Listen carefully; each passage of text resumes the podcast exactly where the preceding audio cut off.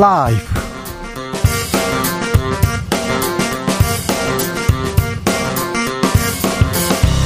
2022년 12월 29일 목요일입니다. 안녕하십니까. 주진우입니다. 압도적으로 우월한 전쟁 준비해야 한다. 윤석열 대통령 오늘도 강경, 강경 발언 이어갑니다. 한반도 긴장은 고조되고 있는데요. 우크라이나 전쟁 해를 넘어가고요. 발칸반도 전운이 감돌고 있습니다. 지구촌 위기 상황 지금은 글로벌 시대에서 진단해 봅니다. 한반도에 핵무기를 배치할 경우 제주도가 최적이다. 미 전략 폭격기가 이착륙할 수 있는 대형 활주로를 건설해야 한다. 이게 무슨 소리죠? 국민의힘 북핵 위기 대응 특별위원회에서 논의된 내용입니다. 오영훈 제주 특별도지사 제주와 도민의 생존을 위협하는 내용으로 검토조차 없어야 할 사안이라면서 강하게 반발하는데요. 평화의 섬 제주에 무슨 일이 벌어지고 있는지 오영훈 지사 한테 직접 들어봅니다. 다사다난했던 2022년 올 한해도 며칠 남지 않았습니다. 12구 이태원 참사를 비롯해서 안타까운 사건도 많았습니다. 올 한 해 돌아보면서 서로를 토닥이면서 위로하는 것도 필요한 것 같습니다. 그래서 오늘은 가수 하림 씨 모셔서 위로의 시간 함께 듣고 가겠습니다. 나비처럼 날아서 벌처럼 쏜다. 여기는 주진우 라이브입니다. 오늘도 자중자애 겸손하고 진정성 있게 여러분과 함께 하겠습니다. 연말을 맞아서 이번 주 주진우 라이브에서 한 해를 돌아보고 있습니다. 오늘은 좀 칭찬하는 저녁, 토닥이는 저녁 이렇게 보낼까 합니다. 소소한 칭찬 릴레이 받아보겠습니다. 나 올해 이것만큼은 잘했어. 정말 잘했어. 아침에 침대 정리 하나는 기가 막히게 잘했다. 올 한해 감기 안 걸리고 잘했다. 아, 그리고 가족, 연인, 친구에게 아, 칭찬 이렇게 보내주십시오. 뭐, 잘했어요. 어떤 분 칭찬 받고 싶은 분도 나 뭘 잘했어요. 이렇게 보내주시면 화답하겠습니다. 샵 9730 짧은 문자 50원, 긴 문자는 100원이고요. 콩으로 보내시면 무료입니다. 그럼 주진우 라이브 시작하겠습니다.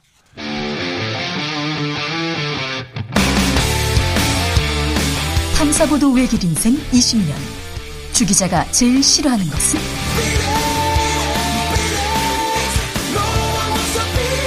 이 세상에서 비리와 부리가 사라지는 그날까지. 오늘도 흔들림 없이 주진우 라이브와 함께.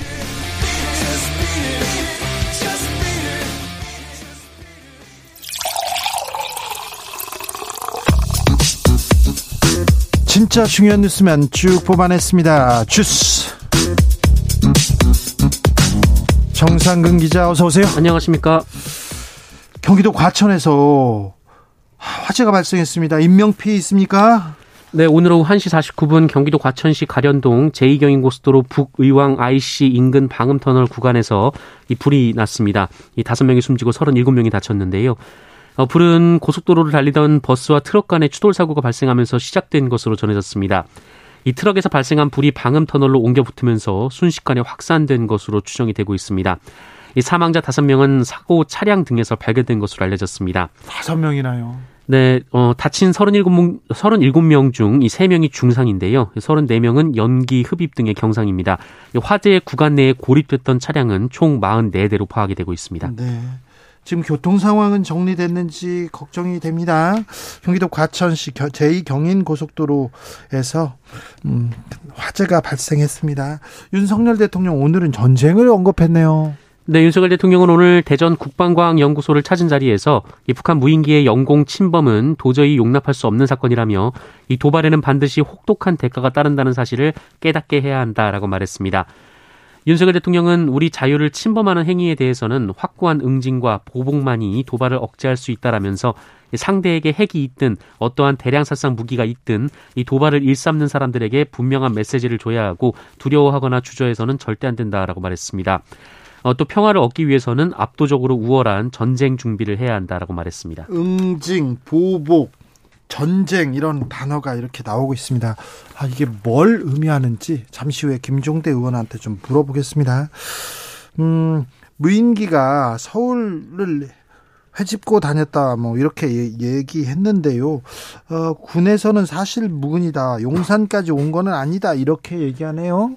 네, 한미연합사 부사령관을 지낸 민주당 김병주 의원이 오늘 오전 CBS 라디오에 출연해서 합참에서 보고한 비행 궤적을 보니 은평구, 종로, 동대문구, 광진구, 남산 일대까지 왔다 간 것 같다라면서 이 대통령실이 있는 용산으로부터 반경 3.7km가 비행 금지 구역인데 그 안을 통과했을 확률이 높다라고 주장했습니다. 잠깐만요. 은평구, 종로, 동대문, 광진구, 남산까지 왔다고요? 네, 어, 하지만 이에 대해 합동참모본부는 이 저 무인기는 비행금지 구역을 침범하지 않았다라면서 이 사실이 아닌 근거 없는 이야기에 대해 강한 유감을 표명한다라고 밝혔습니다. 용산은 안 왔다, 금, 비행금지 구역은 안 왔다 이렇게 얘기하는 거군요. 네, 어, 다만 군은 앞서도 그 레이더상에서 이 무인기의 탐지와 소실이 반복됐다 어, 이렇게 밝힌 바 있는데요. 네. 어, 이에 따르면 이 비행 금지 구역 침범 여부를 장담, 장담할 수는 없는 상황입니다. 네, 하지만 합참은 이 서울 지역의 경우 대부분 항적을 추측하고 있다라고 말했습니다. 오늘 이태원 참사 국정조사가 열렸는데 최성범 용산 소방서장 출석했네요. 네, 특수본이 구속영장을 신청했으나 검찰이 반려를 했는데요. 어, 이태원 참사 현장에서 부실하게 구조지휘를 한 혐의로 수사를 받고 있는 이 최성범 용산 소방서장이 오늘 국정조사 특위 2차 기관 보고에 출석해서 당시의 구조 상황을 설명했습니다. 이 최성범 서장은 당일 밤 10시 29분 현장 인근에 도착을 했고 어, 10시 31분 이 현장 전면부에서 구조를 시도했으나 어, 앞쪽에서는 끼임 상태를 풀 수 없다고 판단했고 이후 소방력을 후면부로 투입해서 어, 구조 활동에 주력했다라고 밝혔습니다. 이 최상범 서장은 처음 도착했을 때 많이 당황했지만 구조에 소홀한 적이 없다라고 말했습니다. 네, 구속영장을 경찰이 청구했는데 검찰이 반려했습니다. 뭐가 부족하다 이렇게 얘기했는데 또 어찌 되는지도 지켜보겠습니다. 검찰은 마약 수사 관련해서 좀 입장을 밝혔어요? 네, 오늘 기관 보고에는 대검찰청 마약범죄 조직과도 출석을 했는데요. 이 김보성 과장은 이 자리에서 어, 이태원 참사 현장 일대에서 마약 관련 수사 활동을 한 사실이 없다라고 밝혔습니다. 어, 김보성 과장은 마약과 관련된 별도의 지침을 일선 검찰청에 전달하거나 경찰을 상대로 요청한 바 없다라고 말했습니다. 없습니까? 음, 라임 몸통 김봉현 붙잡혔습니다. 네, 라임 주범 김봉현이 검거됐다는 소식이 조금 전 전해졌습니다. 이 경기도 일대에서 검거가 됐다라고 합니다. 어, 전국 아파트 값이 어, 계속 하락세입니다. 근데 최대 폭으로 떨어졌네요. 네, 전국 아파트 매매 전세값이 또다시 역대 최대 폭으로 하락을 했습니다. 오늘 한국부동산원에 따르면 어, 이번 주에 전국 아파트 값은 0.76% 떨어졌는데요. 어, 역대 최대 폭이었던 지난주 마이너스 0.73%보다 낙폭이 커졌습니다. 네. 어, 또한 5월 둘째 주 이후 34주 연속 하락하고 있고요. 전세값도 떨어지고 있죠? 네, 그렇습니다. 이 전세값도 계속 내려가고 있는데요. 이 전국 아파트 전세값은 0.92% 떨어져서 15주 연속 하락하고 있고요. 이 서울은 1.22% 떨어져서 11주 연속 역대 최대 하락폭을 기록하고 있습니다. 0. 몇 퍼센트, 0. 몇 퍼센트 얘기하니까 지금 뭐 난 체감이 안 돼 이렇게 얘기하는데 지금 집값, 전세값 다 떨어지고 있고 또 떨어질 예정이라고 하니 좀 각별히 아, 조심하셔야 됩니다. 그런데요, 네. 교통요금, 대중교통요금 크게 오른답니다. 몇십 원이 아니라요, 몇백 원씩 오른답니다. 네, 서울시는 내년 4월 말을 기준으로 지하철, 시내버스, 마을버스 등 대중교통의 요금을 각 300원 인상하는 방안을 추진 중이다라고 밝혔습니다. 300원이나 오릅니까? 그러면 이거 서민들한테 너무 부담인데 50원, 100원씩도 아니고 300원이나 오르면 너무 많이 오르잖아요. 네, 현재 이 서울의 이 지하철 같은 경우에는 카드 기준으로 1,250원, 시내버스가 1,200원인데요. 어, 300원이 인상되면 지하철은 1,550원, 시내버스는 1,500원이 됩니다. 어, 현금을 기준으로 하면 지하철은 1,650원, 시내버스는 1,600원이 됩니다. 어, 서울시는 지하철과 버스의 누적 적자가 심하다라고 밝혔는데요. 어, 시에 따르면 지난 5년간 이 지하철은 연평균 약 9,200억 원, 버스는 평균 5,400억 원의 적자가 발생하고 있다라고 합니다. 아니 뭐 적자가 대중교통은 적자를 내면서 시민들한테 국민들한테 이렇게 좀 복지를 서비스하는 그런 측면이 있지 않습니까? 그런데 오르는 것도 알겠어요. 이해도 되는데 300원씩 오르면 너무 많이 오르는 거 아닌가요? 이거 좀 어, 시민들하고 좀 협의해야 되는 거 아닌가 이런 좀 생각해 봅니다. 너무 말 대중교통이 이렇게 많이 오르면 아 좀 감당하기 어렵다 이런 분들도 많아요. 그러니까 좀 각별히 좀 챙겨주세요. 전기요금 또 오릅니까? 네, 이창양 상한업통상자부 장관은 오늘 기자간담회에서 이 내년 전기요금 인상 수준에 관한 질문에 현재 요율을 막판 조정 중이며 확정안을 연내에 발표할 것이다라고 밝혔습니다. 어, 연내라고 했기 때문에 내일 발표가 유력한 상황인데요. 어, 그간 정부가 전기요금 인상 필요성을 여러 차례 강조했기 때문에 이 관건은 인상 폭이 될 것으로 보입니다. 이 산업부가 최근 국회에 제출한 한전 경영 정상화 방안에, 방안 에 따르면 어, 내년 한 해 전기요금 인상 적정액은 킬로와트 시당 51.6원인데요. 어, 올해 많이 올랐다라고 했는데 20원이 안 올랐거든요. 어, 이에 2.7배에 해당합니다. 아, 전기요금도 오르고요. 대중교통도 오르고 막 오릅니다. 연말에 지금 어, 사면도 있었고요. 어수선한 일도 있고요. 뭐 무인기도 왔다고요. 정신이 없는데 그 사이에 막 지금 전기요금 오른다. 뭐 대중교통 요금 오른다.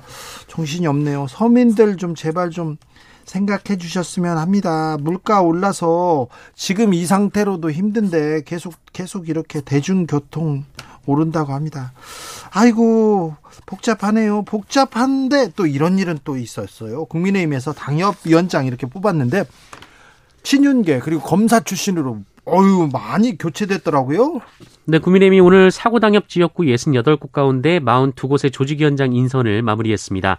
어, 친윤계 인사들의 약진이 눈에 띄는데요. 이 조직위원장은 지역당 조직 의결을 거쳐서 당협위원장이 되는 만큼 어, 사실상 당협위원장을 인선하는 절차입니다. 네. 어, 그리고 이 당협위원장이 차기 총선에서 공천에 유리한 입장에 섭니다. 어, 대표적으로 윤석열 대통령 대선 캠프에서 상임 공보 특보단장을 지낸 김경진 전 의원이 어, 이준석 전 대표와 가까운 그 현역 비례대표 허은하 의원을 꺾고 이 동대문구 지역구를 거머쥐었습니다. 아, 김경진 전 의원이 허은하 현 의원을 꺾었네요. 허은하 의원은 어, 비례대표 의원이지만 대변인도 하고 엄청나게 좀 활약을 했는데 이준석 대표 시절 대변인 했고 우크라이나도 같이 갔다 왔잖아요. 네, 그렇습니다. 아, 친 이준석계다 이렇게 생각했나. 아무튼 김경진 의원은 네, 다른 당에 있다가 광주를 지역구로 하던 분인데 동대문으로 가셨군요. 또요? 네, 그리고 윤석열 대통령 당선인 시절 특별 고문을 지낸 유종필 전 국회 도서관장은 서울 관악갑. 관, 유종필 아, 그래요? 이분은 민주당에서 활동하다가 저쪽으로 이렇게 어, 윤석열 캠프로 대선 캠프로 가신 분인데 아, 동 받았군요. 또요. 네, 김은혜 대통령실 홍보수석의 경기지사 선거 캠프 대변인을 지낸 홍종기 변호사는 경기 수원정에 배치가 됐습니다. 네. 어, 그리고 서울고검 부장검사 출신의 최기식 변호사는 국회 부의장을 지낸 오선의 심재철 전 의원과 맞붙어서 어, 경기의왕 과천 조직위원장을 거머쥐었습니다. 그리고 민정비서관을 지낸 아, 어떤 분이었더라? 민정비서관을 지낸 분 한 분은요 어제 사면됐는데요. 오늘 또 당협위원장 받았더라고요. 아, 국민의힘에서 민정비서관 지냈어요. 그런데 아, 참. 사면 받고 오늘 당협위원장을 받았어요. 그러면 그분은 다 알고 있었다는 거잖아요. 그 대통령실에 있었던 검사 출신. 이분도 검사 출신이니까 아 참. 김진모 전 비서관. 네, 김진모 비서관은 사면 받았고 오늘 당협위원장을 바로 받았습니다. 하루 만에. 네. 그리고요. 또 네. 많이 있는데 여기까지 할게요. 아, 민주당 이재명 대표는 검찰을 강하게 비판했습니다. 네, 이재명 민주당 대표는 오늘 민주당 법률위원회 주최로 열린 검찰 인권침해 수사의 문제점과 제도적 대책 마련을 위한 토론회에 참석해서 야당과 정적을 향해서는 없는 사실도 조작해서 보복의 칼날을 고추 세우고 이 대통령 가족이나 그들 자신에 대해서는 있는 범죄 혐의도 덮는데 급급하다라면서 검찰이 공익의 대면, 대변자라는 책무를 망각하고 민주주의 파괴의 도구로 전락했다라고 비판했습니다. 민주주의 파괴의 도구로 전락했다 이렇게 얘기합니다. 네, 이재명 대표는 바뀐 건 정권과 검사뿐인데 이 진술이 180도 바뀌거나 언론을 통해서 수시로 이 수사 정보를 마구잡이로 유출하는 선동 작업도 한다라고 했고요. 어, 이런 것이 민주주의의 적이고 범죄 행위라고 비판했습니다. 검찰은 이재명 대표에게 1월 초 출석을 요청했습니다. 네, 수원지검 성남지청은 오늘 기자들에게 문자 공지를 통해서 어, 이재명 대표의 소환 일정과 관련해 내년 1월 10에서 12일로 요청하고 답변을 기다리는 중이다라고 밝혔습니다. 아, 성남시청은 다음 주에 출석을 제안했으나 이 변호인 측이 일정 등으로 도저히 불가능하다라고 답했고 1월 어, 둘째 주는 닷새 모두 가능, 가능하다고 답변했다 이렇게 밝혔습니다. 그러면 뭐그 그날 중에 이렇게 출석 일자가 정해질 것 같습니다. 서해 공무원 피격 사건 관련해서 박지원 전 국정원장 기소됐습니다. 네, 서해 공무원 피격 사건을 수사 중인 검찰은 첩보 삭제 지시 혐의로 이 박지원 전 어, 박지원 전 국가정보원장 어, 그리고 서욱 전 국방장관을 재판에 넘겼습니다. 박지원 전 원장은 국가정보원법 위반, 공용 전자기록 등 손상 혐의인데요. 어, 검찰은 박지원 전 원장 등이 해양수산부 공무원 고 이대준 씨가 북한군에 의해 살해된 이튿날인 2020년 9월 23일 국정원 직원들에게 관련 첩보와 보고서를 삭제하게 했다라고 보고 있습니다. 네. 한편 검찰은 박지원 전 원장 등에게 첩보 삭제를 지시한 의혹을 받는 서훈 전 국가안보실장에 대한 수사도 계속 이어간다는 방침입니다. 앞서 서훈 전 실장은 피격 사실을 은폐하기 위해 합동참모본부 관계자 등에게 보안 유지 조치를 하라고 지시해서 의무 없는 일을 하게 한 혐의 등으로 구속 기소된 바 있습니다. 아, 노동자들의 실질 임금은 1년째 제자리입니다. 네, 고물가의 영향으로 국내 노동자의 실질 임금이 1년째 그대로인 것으로 나타났습니다. 어, 고용노동부 발표에 따르면 올해 들어 10월까지 어, 상용 근로자 1인 이상 사업체 노동자의 1인당 임금 총액이 384만 1천 원이었는데요. 1년 어, 전보다는 18만 8천 원, 5.2% 그러니까 정도 증가했습니다. 예, 하지만 물가를 반영한 실질 임금은 357만 6천 원으로 1년 전보다 2천 원, 0.1% 늘어나는 데 그쳤습니다. 아, 이거 좀 이 통계도 좀 말이 안 되잖아요. 노동자들의 실질 임금이 임금이 제자리인데 임금이 제자리인데 물가는 많이 올랐지 않습니까? 그러면 임금이 깎인 거죠. 네, 실제로 최근 7개월 사이에는 오히려 실질 임금이 마이너스를 기록했다라고 하는데요. 네. 어, 11월에서 12월 임금 상승률이 5%를 넘지 않는 이상 올해 실질 임금은 마이너스로 갈 수도 있다라고 합니다. 마이너스예요, 마이너스. 내년에는 더 어렵답니다. 이런 부분에 대해서는 좀 정부나 정치권에서 좀 이런 부분 가지고 토론해 주시고 좀 정책을 내 주셨으면 하는데 교통요금 오르고 뭐 전기요금 오르고 다 오른다 그것도 연말에 그냥 폭풍처럼 막 마구 이렇게 밀어붙이는 거 아닌가 좀 이건 좀 불만입니다. 네. 택시 기사와 동거녀를 살해한 피의자 구속됐습니다. 네, 오늘 경기북부경찰서가 신상을 공개했는데요. 이 31살 이기영입니다. 이 택시기사를 살해한 후 집안 옷장에 숨기고 5개월 전 동거녀를 살해해서 유기했다고 자백한 이기영이 어제 구속이 됐습니다. 어, 의정부 지방법원 고양 지원은 어, 증거 인멸과 도망 우려가 있다며 구속영장을 발부했습니다. 네.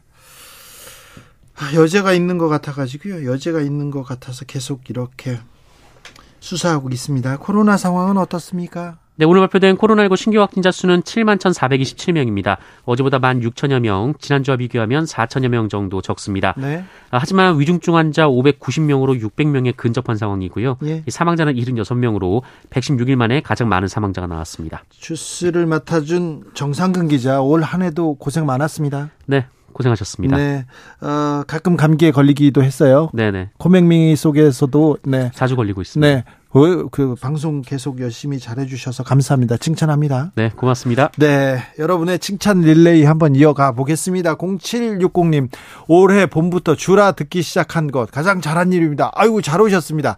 아우, 복잡해요, 어려워요, 어떻게 돌아가는지 몰라요. 주진우 라이브 하나 들으면 됩니다. 네, 괜찮습니다. 이것만 들으면 충분합니다. 9659님, 저 나이 50세인데요. 50세 주부가 배드민턴 운동 시작한 거 너무 칭찬합니다. 어우, 훌륭하십니다. 아, 배드민턴 시작하셨어요? 그거 운동되고 참 좋다는데 재미도 있고요. 아유, 잘하셨어요. 7678님, 저 올해 한 해 코로나 안 걸렸고요. 소백산 비로봉, 철학산 대청봉, 지리산 청화, 천왕봉, 가리왕산 잘 다녀왔고요. 건강하게 직장 생활도 잘했습니다. 토닥토닥. 아이고 훌륭합니다. 아, 거기 높고 힘든데 굳이 네, 잘 다녀오셨어요. 네. 아우 저는 힘들어서 못 가겠다. 네. 1053님 저는 올 한해요. 대출금 진짜 열심히 잘 상환한 걸 칭찬합니다. 착실하게 잘 상환한 덕분에 금리가 오르는 상황에서도 다행히 큰 걱정은 안 할 수 있었네요. 아우 잘하셨어요. 큰 짐 덜어놨네. 올해 이렇게 하셨으면 내년에는 금리가 또 어떻게 될지. 금리가 지금 많이 올랐잖아요. 그런데 부담될 텐데 잘하셨습니다. 4416님 아내가 올여름 큰 수술을 받았습니다. 병간호 하나는 정말 잘한 것 같아요. 안 하던 요리에 재미도 생기고 이건 칭찬받고 싶습니다. 와, 훌륭하네요. 아내를 위해서 요리 취미까지 재미까지 생겼다니 이건 칭찬 받을 일 맞습니다. 네. 그래서 건강하시죠. 네. 아이고 잘하셨어요. 이성권 님, 저는요. 1992년 군대에 있으면서부터 지속적으로 헌혈을 해 왔는데요. 올해 30년 아, 만에 100번째 헌혈했습니다. 저 잘하고 있는 거 맞죠? 헌혈은 사랑입니다. 아우, 훌륭합니다. 아우, 그럼요. 칭찬합니다. 4577님, 올해 여름 아버님 하늘로 가시는 매일 퇴근 후에 어머님과 같이 식사합니다. 어머님 계속 건강하시고 잘 참고 기다려주고 있는 아내와 아이들 너무 사랑합니다. 하는데 아, 네. 너무 효자시네요. 너무 훌륭한 가족이네요. 아우, 칭찬합니다. 칭찬합니다. 네. 참 잘하셨어요. 네.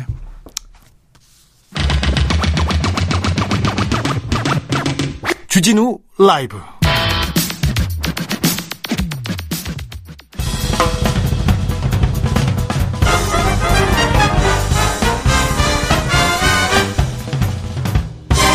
훅 인터뷰 모두를 위한 모두를 향한 모두의 궁금증 훅 인터뷰 제주가 발칵 뒤집혔습니다.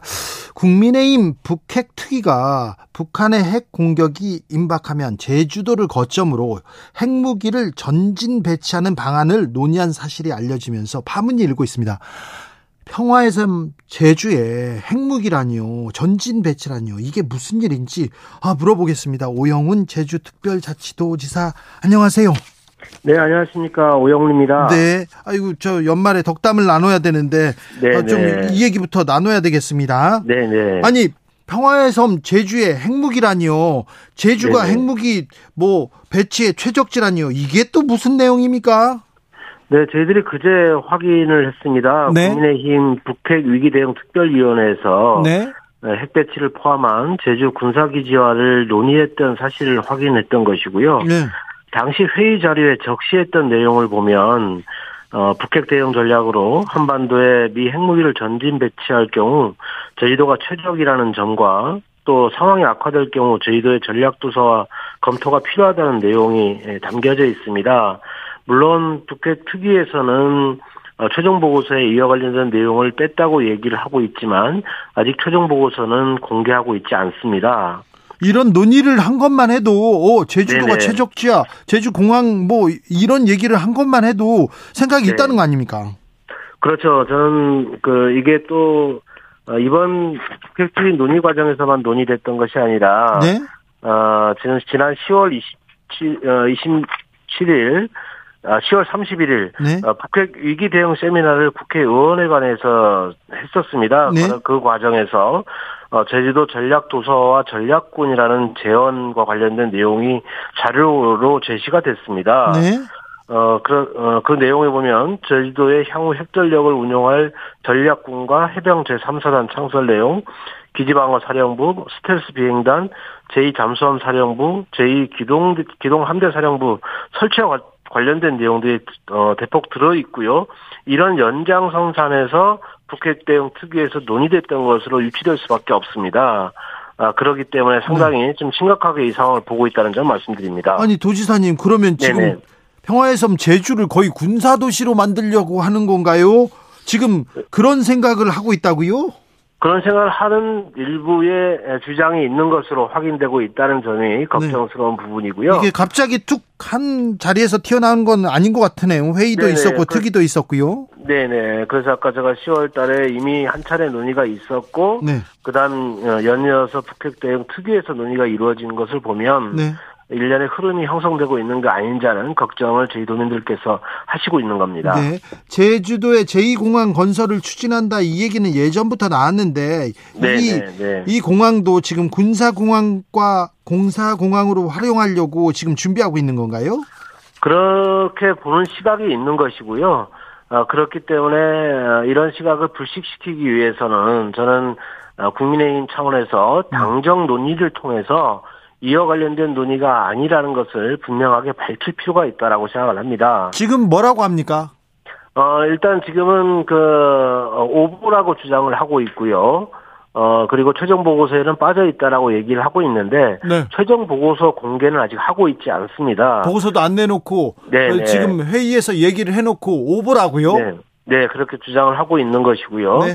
어, 그리고 또 국토교통부도 예. 저희들이 제2공항 건설과 관련돼서 전략 환경 영향 평가 보안 용역 공개를 해달라고 요청을 하고 있는데 아직 그 내용도 공개가 되고 있지 않습니다. 네. 어, 그렇기 때문에 제2공항 건설과 관련된 걱정과 우려가 지역사회에서 커지고 있는 상황입니다. 아, 걱정할 수밖에 없네요. 걱정되겠네요. 네, 지사님, 아, 이거 그 공항을 짓고 이렇게 군사 기지로 만들고 이거 국토부가 주무부처 아닙니까? 네, 맞습니다. 근데 근데 원 제주 출신 국토부 원희룡 국토부 장관은 뭐라고 합니까? 일단 원희룡 국토부 장관께서는 아직 이와 관련된 입장을 밝히고 있지는 않고요. 다만 어제 국토교통부가 보도자료를 통해서 어, 군, 어, 민간공항으로 간다는 입장을 밝혔고 군사기지는 상정하지 않고 있다는 입장을 밝히고 있습니다. 예? 그렇지만 저희 입장에서는 예? 어, 주무부처의 장관이 직접 이 문제와 관련돼서 어, 입장을 밝힐 필요가 있다라는 주장을 하고 있습니다. 물어봐야 되겠네요. 저기 네네 네. 지사님은 뭐 네. 저 국회의원도 오래 하시고 또 정치력도 네네. 또 이게 또 또 다른 사람들이 다 정치력 야당에서도 여당에서도 네. 인정하는 분인데 원희룡 네네. 장관한테 직접 물어보시지 그러셨어요. 어 지금 면담 요청을 계속 하고 있는데요. 네. 아직 면담이 이루어지고 안- 안- 이루어지고 있지 않고 있습니다. 아니 그 오영훈 지사가 만나자 그러는데 안 만납니까? 네 아직은 그렇고요. 네네. 면담 요청을 했는데요. 계속 하셨어요? 네네, 제가 당선자 신- 신분 시절부터 네. 제2공항 문제가 저희 지역에서는 가장 큰 갈등 현안이기 때문에 네. 이 문제와 관련해서 논의할 필요가 있다는 입장을 제 차례 제시를 했고 어, 공개적으로 여러 차례 얘기를 하고 있습니다만 아직까지 면담이 이루어지지 않았고 국토교통부 장관은 최근에 어, 실무진에게 면담을 위한 면담은 필요하지 않다는 입장을 밝히기도 했습니다. 이게 무슨 말입니까? 어, 제가 이해가 되지는 않습니다. 네. 전임 도- 제주 도지사였잖아요. 그리고 네네, 현직이니까 전현직끼리 만나서 어떻게 제주를 가겠다. 나의 정책을 네. 어떻게 계승해달라. 이런 얘기도 안 합니까? 예, 아직까지는 들, 듣지를 못하고 있습니다. 안타까운 상황입니다. 어, 저희 도, 오영훈 지사 싫어하는 사람이 없는데 왜 그러지? 그러네요. 참. 음. 환경부에서는 뭐라고 합니까? 여기저기 물어보실 거 아니에요? 환경부는 지금 현재 공식적인 입장을 얘기할 단계는 아니고요. 예. 어, 지난 지난 정부에서 환경부는 제2공항 문제와 관련해서 예. 전략 환경 영향 평가를 반려한 사실이 있습니다. 그래요. 예, 그래서 그 어, 반려한 것을 가지고 다시 보완이 가능한지 용역을 했던 것이고요. 네. 국토교통부 입장에서는 보완이 가능하다는 용역 결과를 마쳤다라고 하고 있고 네. 어, 빠른 시일 내에 환경부와 전략 환경 영향 평가에 대한 본안 협의를 시작하겠다는 입장입니다. 네. 그래서 아직 환경부의 그 용역 결과가 들어갔는지 네. 어, 본안 협의가 시작되고 있지는 않은 것으로 알려지고 있습니다만은 네. 아직 환경부에는 이와 관련된 공식적 입장을 문의하고 있지는 못하고 있습니다. 아, 무엇보다도 중요한 게 제주도민들의 민심 아닙니까? 여론? 네, 제주도에 맞습니다. 공항을 짓는 거고 군사도시를 네, 뭘 만들거나 핵무기를 들어오더라도 네. 저 제주도 사람들한테 이렇게 물어봐야 되는 거 아니에요? 네, 저는 당연히 맞는 지적이라고 생각하고요. 근데 정부 여당에서 이런 건 안 물어봅니까? 그리고는 그냥 일단 추진한답니까? 일단 현재까지는 그런 입장인 것으로 알고 있고 입장이 음. 변화가 없는 것으로 알고 있습니다. 이거는 원희룡 장관이 좀 대답해야 되는 거 아닙니까? 원희룡 장관 만나면 이렇게 네네. 어찌하시 뭐, 뭐라고 하실 거예요? 어, 일단 가장 크게 두 가지 문제인데요. 네. 국민의힘에서 특위 차원에서 논의가 됐던 사항이기 때문에 네. 이게 어, 주무부처 장관의 의견을 들어서 어, 하고 진행하고 있는 것인지에 대한 확인을 해주셔야 된다는 점이고요. 그렇죠. 그리고 또한 어, 이 국민의힘 북핵 특위에서 주장하고 있는 어, 기지화 군사 기지화 문제에 대해서 또 주무부처 장관은 어떤 입장을 갖고 있는지 네. 명확히 밝힐 필요가 있습니다. 그래야 그 다음에 전략환경 영향평가 보안 용역에 대한 그 보고서를 공개함으로써 네. 저희 도민들에게 투명하게 정보를 공개하고 판단할 수 있는 계기는 만들어줘야 한다고 생각합니다. 알겠습니다. 무슨 말인지 제가 머리가 정리 잘 됐습니다. 정치자들도 잘 알아들었을 것 같습니다. 네, 자, 네. 아, 오영훈 도지사님 마지막으로 이제 연말이고 그러니까 한마디 해주십시오. 네, 제주는 네. 지난 74년 동안 가장 큰 아픔이 있었던 것이 사산 문제였습니다. 그렇죠. 다, 다행히 화해와 상생에 입안해서 어, 사산 문제를 해결해 왔고요. 최근에는 사산 보상이 이루어지고 있고 또 당시 불법 군사 재판에 의해서 또 일반 재판에 의해서 수용 생활을 했던 분들에 대해서는 무죄 판결이 내려지고 있습니다.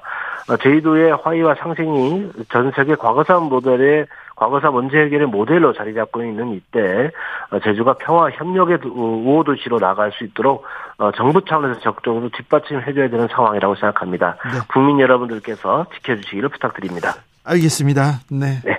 오영훈 지사님 옆집 형 같았는데요. 지금 말씀하시는 거 보니까 도지사 같아요. 네, 감사합니다. 네. 네, 네. 오영훈 제주 특별 도지사와 말씀 나눴습니다.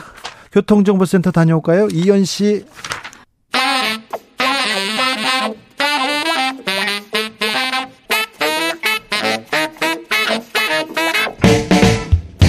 세계는 넓고 이슈는 많다. 우리의 시야를 국제적으로 넓혀 보겠습니다. 국내 뉴스, 국제 이슈 다 덤벼라. 지금은 글로벌 시대. 국제적 토크의 세계로 들어가 봅니다. 군사 외교 안보 전문가 김종대 전 의원. 안녕하십니까. 세계적인 평론 스케일 임상훈 인문결 연구소장. 안녕하십니까. 김종대 의원님. 네. 무인기가 날아오자마자 김종대 의원을 떠올렸다는 사람이 많습니다. 아, 예. 저도 좀 바빴습니다. 바빴죠? 예. 자, 이거 어떻게 봐야 됩니까?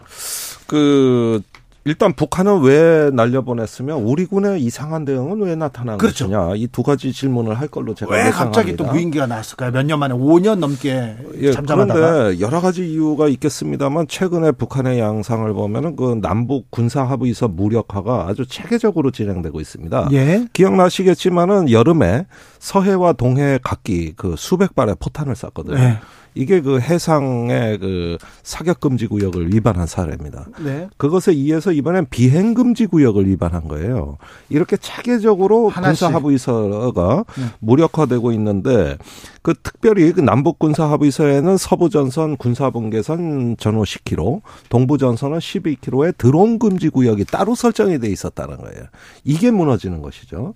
어 이렇게 되면은 다음 행동도 이 군사 합의서를 어, 총체적으로 무력화하면서 아마도 내년 봄까지도 계속 전략적 공세가 지속될 것이다. 탄도 미사일을 많이 쐈는데 네. 미사일을 쐈어요 하고 아무런 아뭐 동향이 없었잖아요. 저기 국제적으로 관심도 없었고 음. 그래서 지금 다른 쪽으로 도발하는 것도 좀 이- 생각하는 것 같은데. 예, 그리고 그 한 달 전에 김여정 노동당 부부장의 담화, 예. 11월 24일 담화입니다.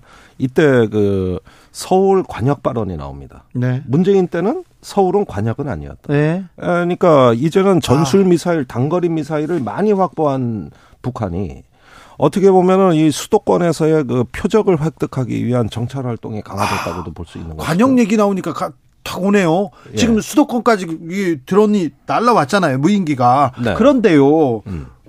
좀 우리 군의 대응은 조금 아쉬웠어요. 전투기가 출격하다가 추락하고요. 네. 하루는 새 대를 보고 막 사격하고 하루는 풍선 보고 막 비행기가 따라다 이게 뭐 이게 왜 이렇습니까? 그러니까 우리 군이 압도적 대응이라는 예. 이런 어떤 그 방향에 너무 구속돼 있는 것 같습니다. 이 무인기는 사실 쉽게 못 잡아요. 그렇다면 네. 어쩌다가 이렇게 놓칠 수도 있지만 추적하면서 이걸 어떻게 차단할까 좀 냉철하게 그 관찰하고 대응책을 그 강구해서 써야 되는데 오만 걸 다 띄웠단 말이에요. 그러니까 저기 예를 들어 집안에 파리 모기가 나타났는데 파리 한 마리 잡으려고 거기다 총뭐 쐈다. 거기다가 대고 뭐 부엌칼, 삽자루, 쇠톱까지 다 나왔단 말이에요. 이게 네. 아 파리채 한 하나로 잡아야 될 거를 그렇죠. 아니 F-15 전투기가 여기서 왜 나옵니까? 아, 틀은 잡는데 예, 마하 1.9까지 나와요. F-15 전투기가. 어, 소리 속도의 두 배가. 아, 그러면 자동차 속도밖에 안 되는 거 잡으려고 그게 나옵니까? 그래. 그리고 공대지 미사일 쏠 겁니까? 그러니까 이렇게 압도적 대응이라는 이게 최근에 윤석열 정부의 기조로 자리 잡히면서 무언가 동원할 수 있는 건 다 동원해야 되겠다는 이런 어떤 그 대응이 나와 버렸는데 이것은 합리적이지 않아요. 군사적으로는 어떤 그 경량화되고 스마트된 대응밖에 없었거든요. 예를 들어 같이 드론을 띄워본다든지 방해 전파를 발사한다든지 물론 이번에도 제한은 있었습니다만은 비록 실패했더라도 그런 대응이었어야 된다는 것이죠. 그렇죠. 파리 모기를 어. 잡는데 지금 총을 쏴서는 이건 대응이라고 볼 수 없잖아요. 그러면 그렇습니다. 항공기를 떼우, 띄우, 띄우고 그리고 미사일을 쏘거나 뭐, 뭐 사격을 하는 건 그거는 제대로 된 대응이 아닙니까? 아니 사실은 이런 그 드론에 대응하는 어떤 교리를 만들기 위해서 2017년 이래로 우리 육군 교육사령부하고 방공표 사령부에서 엄청 많이 개념도 만들고 연습도 하고 그 장비도 도입해 왔거든요. 그래요? 그렇다면 대응할 수 있는 것은 우선은 전방에서 잡았어야 되는데 우리 벌컨, 오리콘 또는 비호 무기 체계로 알려진 그 경량화된 지대공 전력이 일차적으로 차단을 했어야 되고 네. 안 됐을 때는 대응 드론을 띄운다든지 또 매우 제한됩니다만 사실은 어 전파 방해도 좀 시도했었어야 됩니다. 이런 식의 대응들이 좀 스마트하게 전개됐으면 좋았을 뻔했던 군의. 대응은 매우 아쉽습니다. 그런데요, 윤석열 대통령 계속해서 이 발언 수위 올립니다. 네. 응징, 보복, 오늘은 압도적 우월한 전쟁 준비, 전쟁까지 나왔어요. 예. 그러니까 이렇게 해서 우리도 막 드론을 북으로 세 대나 날려보내지 않았습니까? 네. 지금 말입니다. 이것은 우리가 이렇게 북한 비행체에 의해서 수도권의 영공이 완전히 유린된 제가 보기엔 최초의 사건이에요. 예, 예. 이런 사건이 없었어요. 예. 그렇다면 지금 유엔 안보리 제소를 한다든지 또는 국제법에 호소한다든지 어떤 정부의 대외적인 성명이 나가고 이런 외교적인 어떤 그 대응이 긴밀하게 나갔어야 되는데 아무것도 없었잖아요. 그러, 아무것도 없었잖아요. 그래도 강경 발언을 했었죠. 아니 그런데 정부 네. 입장이 안 나온 거예요 결국은. 아, 직안 그 나왔죠. 이유가 네. 뭐냐면 우리도 드론을 저기 올려보내 놓으니까 네. 같이 쌍방과실이 돼 버렸잖아요. 이렇게 하면은 우리가 저기 이걸 갖다 북한의 만행, 도발 이걸 갖다가 고발을 하고 어떻게든 단죄를 해야 되는데 네. 결국은 군사적 대응으로 끝나버린 겁니다. 외교적이고 또 어떤 국제적인 접근을 통해 가지고 이건 어떤 같은 유엔 회원국끼리에 있었던 가장 명확한 유엔 헌장 위반 사태고 정전협정 위반 사례입니다. 그리고 또 우리가 북에다가 뭘 날려보내는 것도 유엔 사령부가 정전 협정을 관할하고 있기 때문에 일단은 법적 주체 그 절차에 맞게 호소를 했었어야 된다는 거예요. 네. 이런 법적 외교적인 어떤 조치가 없이 그냥 군사적인 대응만 해버렸거든요. 그러니까 다음에 할 일이 없는 거예요. 할 일이. 와. 네, 아. 군사적 이렇게 긴장은 또 그리고 압도적인 전쟁 뭐 이렇게 자꾸 뭘 보여주는 거를 많이 얘기하는데 자 이런 저강도의 작은 도발에 대해서는 말입니다. 그에 맞는 합리적인 어떤 상황 관리가 필요한 것이지 여기에서 뭘 자꾸 압도적으로 한다고 해서 해 보니까 격에 안 맞고 실효성이 없어요. 아. 그래서 이럴 때는 저기 뭐 자꾸 이렇게 강경책 어떤 압도적 대응만 남발할 문제가 아니라 네. 어떻게 하면은 이거를 그 효과적으로 차단할 수 있느냐. 제가 보기에는 민간에 뛰어난 기술이 너무 많아요. 네. 예, 이렇게 해서 지금은 어떤 그 민관군 통합 방위 체제를 갖춰야 되고, 네. 그 다음에 국방과학연구소라든가 방위사업체 연구소들이 모여가지고 네. 세미나라도 하면서 전파교란 또 극초단파 microwave 파로 잡을 수 있거든요. 예, 또는 대응 드론을 띄우는 이런 어떤 있는 자산과 기술을 갖고라도 일단 종합적인 대응책을 하는 이런 지혜롭고 정확한 어떤 그 행보가 아쉬운 겁니다. 근데 뭐 왕창 뭘 쏟아붓는 식으로 해보니 아, 파리 나타나는데 쇠톱이 왜 필요합니까? 망치가 네. 왜 필요한 거예요? 망치로 파리를 잡을 수도 있어요. 그랬다가 부서집니다. 네네. 네. 집안이 나만 하질 않아요. 자, 알겠습니다. 아, 무인기 문제 이렇게 고민해봤습니다. 이거 말고요. 정말 중요한 문제 같아요. 우리 경제에 미친 영향도 큰데 중국이 코로나가 매우 심각한 상황인 것 같아요. 병원에서 뭐 병원 응급실이 뭐 다 찼다, 병상이 없다, 약이 없다 이런 얘기까지는 들렸는데 거기에 더 하나 중국이 중국인 관광객들 중국 사람들도 코로나 때문에 중국에 있는 걸 무서워하는 것 같아요. 그렇죠. 마구 나가고 있습니다. 뭐 이태리로 이렇게 비행기를 타고 들어갔는데 절반은 절반은 코로나 확진자더라 이런 얘기도 나는데 네. 1월 초부터는 우리나라도 온다고 합니다. 임 소장님 그렇죠. 이거 심각한 것 같아요. 맞습니다. 중국에서 지금까지 발표했던 그 코로나 통계가 어, 정확하지 않다는 아유, 것이. 이번에 예, 이번에 완전히 전 세계적으로 이제 알려진 그 그게 이제 이태리 아까 말씀하신 그 사례라는 것이죠. 네. 어, 절반이 확진자라는 거 아니겠습니까? 어, 이탈리아 이탈리아에서도 지금 이 중국에서 중국발 여행객들에 대해서 공항에서 엄격하게 통제를 하고 있는데 어, 이탈리아뿐만 아니죠. 지금 인도, 네. 어, 일본, 그다음에 대만 이런 곳에서는 어, 공항에서 어, 중국발 여행객들은 무조건 통제를 하면서 이제 관리를 하기 시작했습니다. 그리고 이제 미국 또 필리핀 이런 나라들도 지금 물론 우리나라도 공항에서 이제 중국에서 오는 분들은 이제 따로 또 이렇게 특별히 다 어, 하고 있습니다만은 어 문제는 지금까지 중국이 통제돼 있었잖아요. 네. 그러니까는 네. 어, 중국에 가족들이 있는 분들도 이제 뭐 어떻게 가볼래도 못 가보고 네. 올 수도 없었고 이, 게 이제 풀리니까 중국이 이번 다음 달 8일부터 이제 풀린단 말이에요. 그러면은 중국에서 왕창 쏟 이제 전 세계로 쏟아져 나간다는 것이죠. 그렇죠. 이게 이제 문제가 된다는 겁니다. 네. 어, 이거 이제 우리나라에서도 공항에서 어떻게 대응할지가 초긴장 상태로 봐야 되는 것이고 우리가 뭐 지금까지 코로나 대응을 안 한다고 안 한 게 아니지 했잖아요. 했는데도 네. 이렇게 전 세계가 뚫렸었는데 이, 이 내년 초에 이 또 한 번 어떤 그 대위기가 오는 건 아닌가라고 네. 하는 진짜 긴장을 하지 않을 수가 없습니다. 이거는 방역도 그렇고 또 경제 쪽에서도 좀 고민을 하고 대책을 세워야 될 것 같은데 음. 걱정입니다. 예, 2년 전 상황을 한번 보시죠. 그때 2020년 초에 가장 논쟁이 됐던 게 중국 입국 제한 문제였습니다. 예. 그때 여야가 아주 심하게 부딪혔는데 우리가 중국에 대해서는 특별 입국, 입국 절차라는 네. 제도를 시행했고 그것을 인해서 굉장히 성공적으로 방역을 했습니다. 그래서 중국을 통해 가지고 특별 입국 절차를 시행한 이후에 그 중국 이역으로 인한 어떤 코로나 유입자는 거의 다 막아냈거든요. 네. 그래서 2월 이후로는 그 발열자들이 입국이 안 됐어요. 네. 근데 지금은 변종이 생겼기 때문에 음. 무증상 입국이 가능합니다. 결국 PCR 검사밖에 없는 거죠. 네. 이렇게 되면은 어 단순한 발열 체크뿐만이 아니라 특별한 게 더 특별한 입국 절차가 이제 필요해진 음. 시기가 됐는데 방역 당국에서는 내일 그 중국 입국 문제에 대해서 발표를 한다 그래요. 네. 아마 굉장히 강화된 조치가 나올 가능성이 네. 높아졌죠. 아까 말씀드린 그 나라들, 그러니까 이탈리아, 어, 일본, 대만 이런 나라들은 공항에서 반려 검사가 아니라 PCR 검사를 한다는 거거든요. 네. 중국에서 들어온 그 여행객들에 대해서. 그러니까 이거 우리나라도 그에 준하는 혹 그 이상이 되는 어떤 그런 걸 하지 않으면 어렵다는 것이죠. 중국에서 음. 중국의 코로나 통계는 뭐 통제된 수치였고 조작된 수치였다는 것은 뭐 이거는 사실로 받아들여도 될것 네. 같습니다. 네. 그런데 이제 중국에서 이렇게 코로나가 계속되고 그 사람들이 이동하고 그 다음에 이게 경제적 전 세계에 미치는 영향 그리고 우리한테 미치는 영향도 큰데 아이고 안 그래도 이렇게 경제 위기인데 이 부분 심히 걱정됩니다.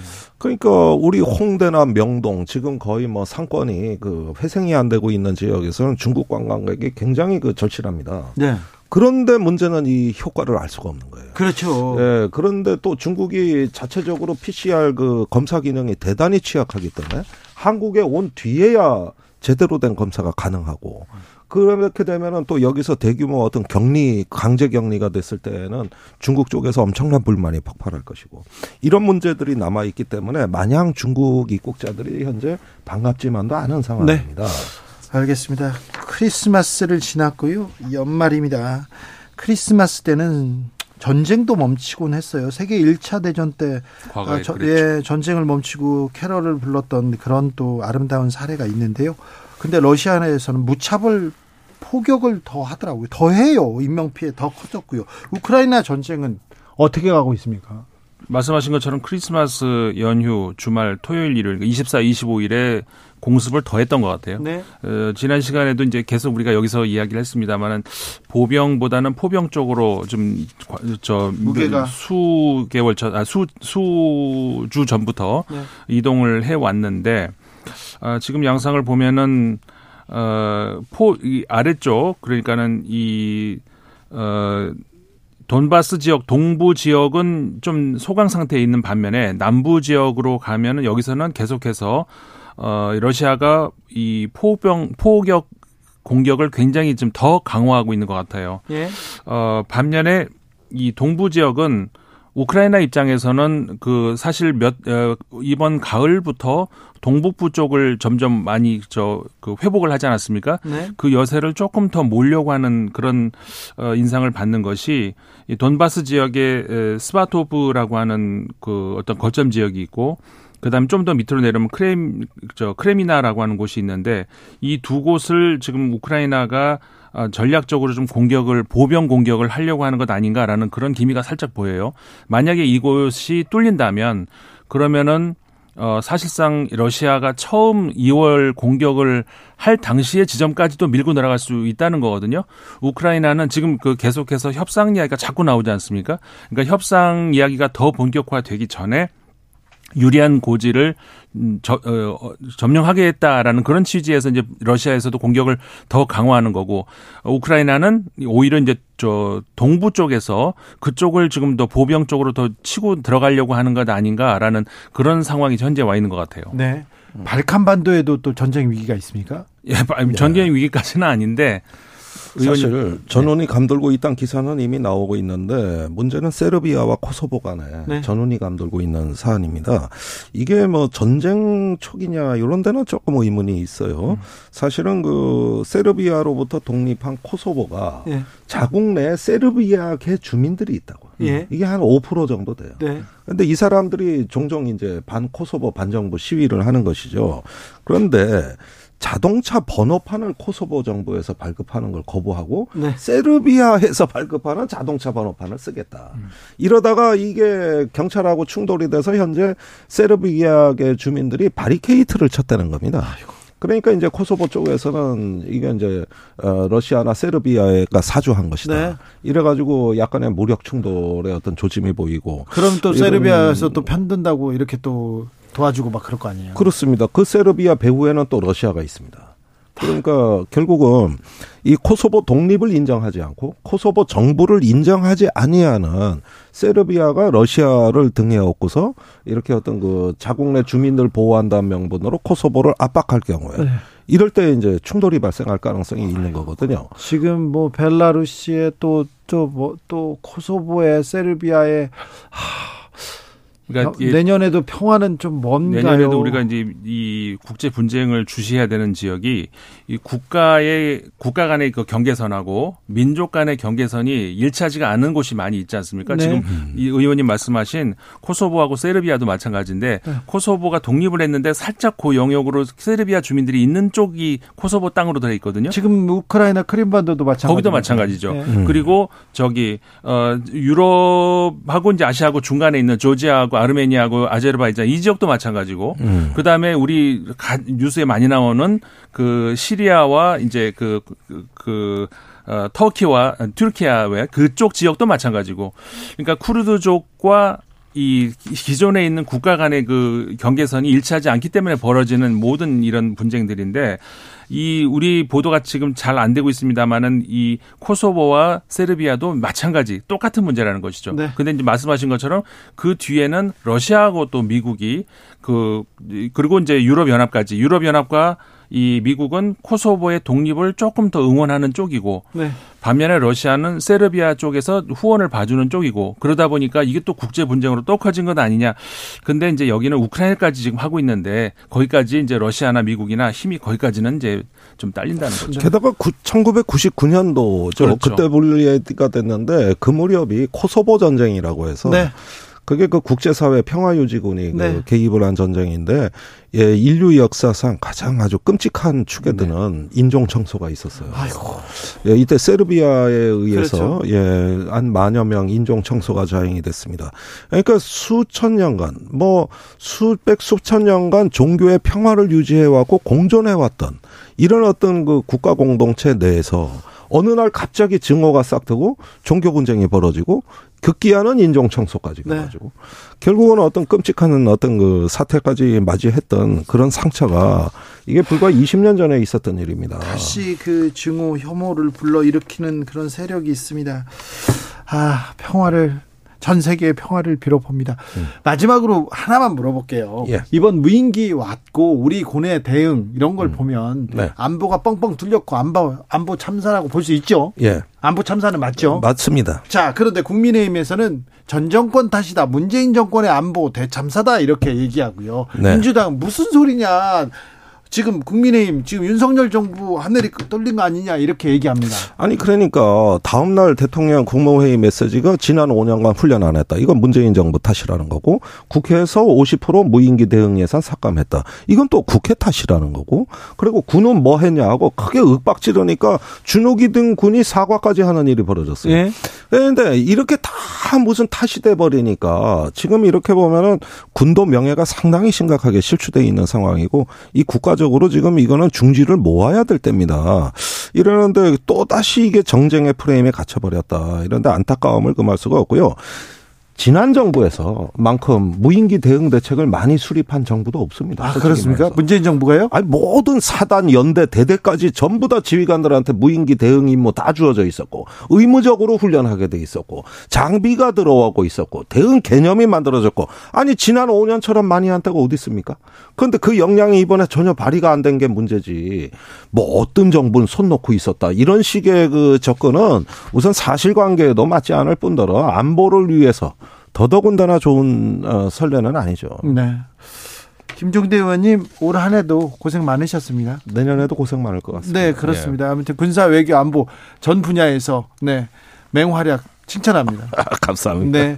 아, 그리고 임상훈 소장님. 네. 아, 세계 구- 국제 정세 알려주시고요. 세계 뉴스 이렇게 짚어주셔서 감사합니다. 고맙습니다. 매우 칭찬합니다. 네. 매우 많이 배웠습니다. 아이고 오늘 기분이 좋습니다. 그렇습니까? 아, 마지막 올해 마지막 방송인데 네. 아좀 내년엔 좀 따뜻하고 아름답고 또 평화로운 평화를 위한 뉴스를 이렇게 전하고 싶습니다. 김종대, 임상훈 두 분과 함께했습니다. 감사합니다. 고맙습니다.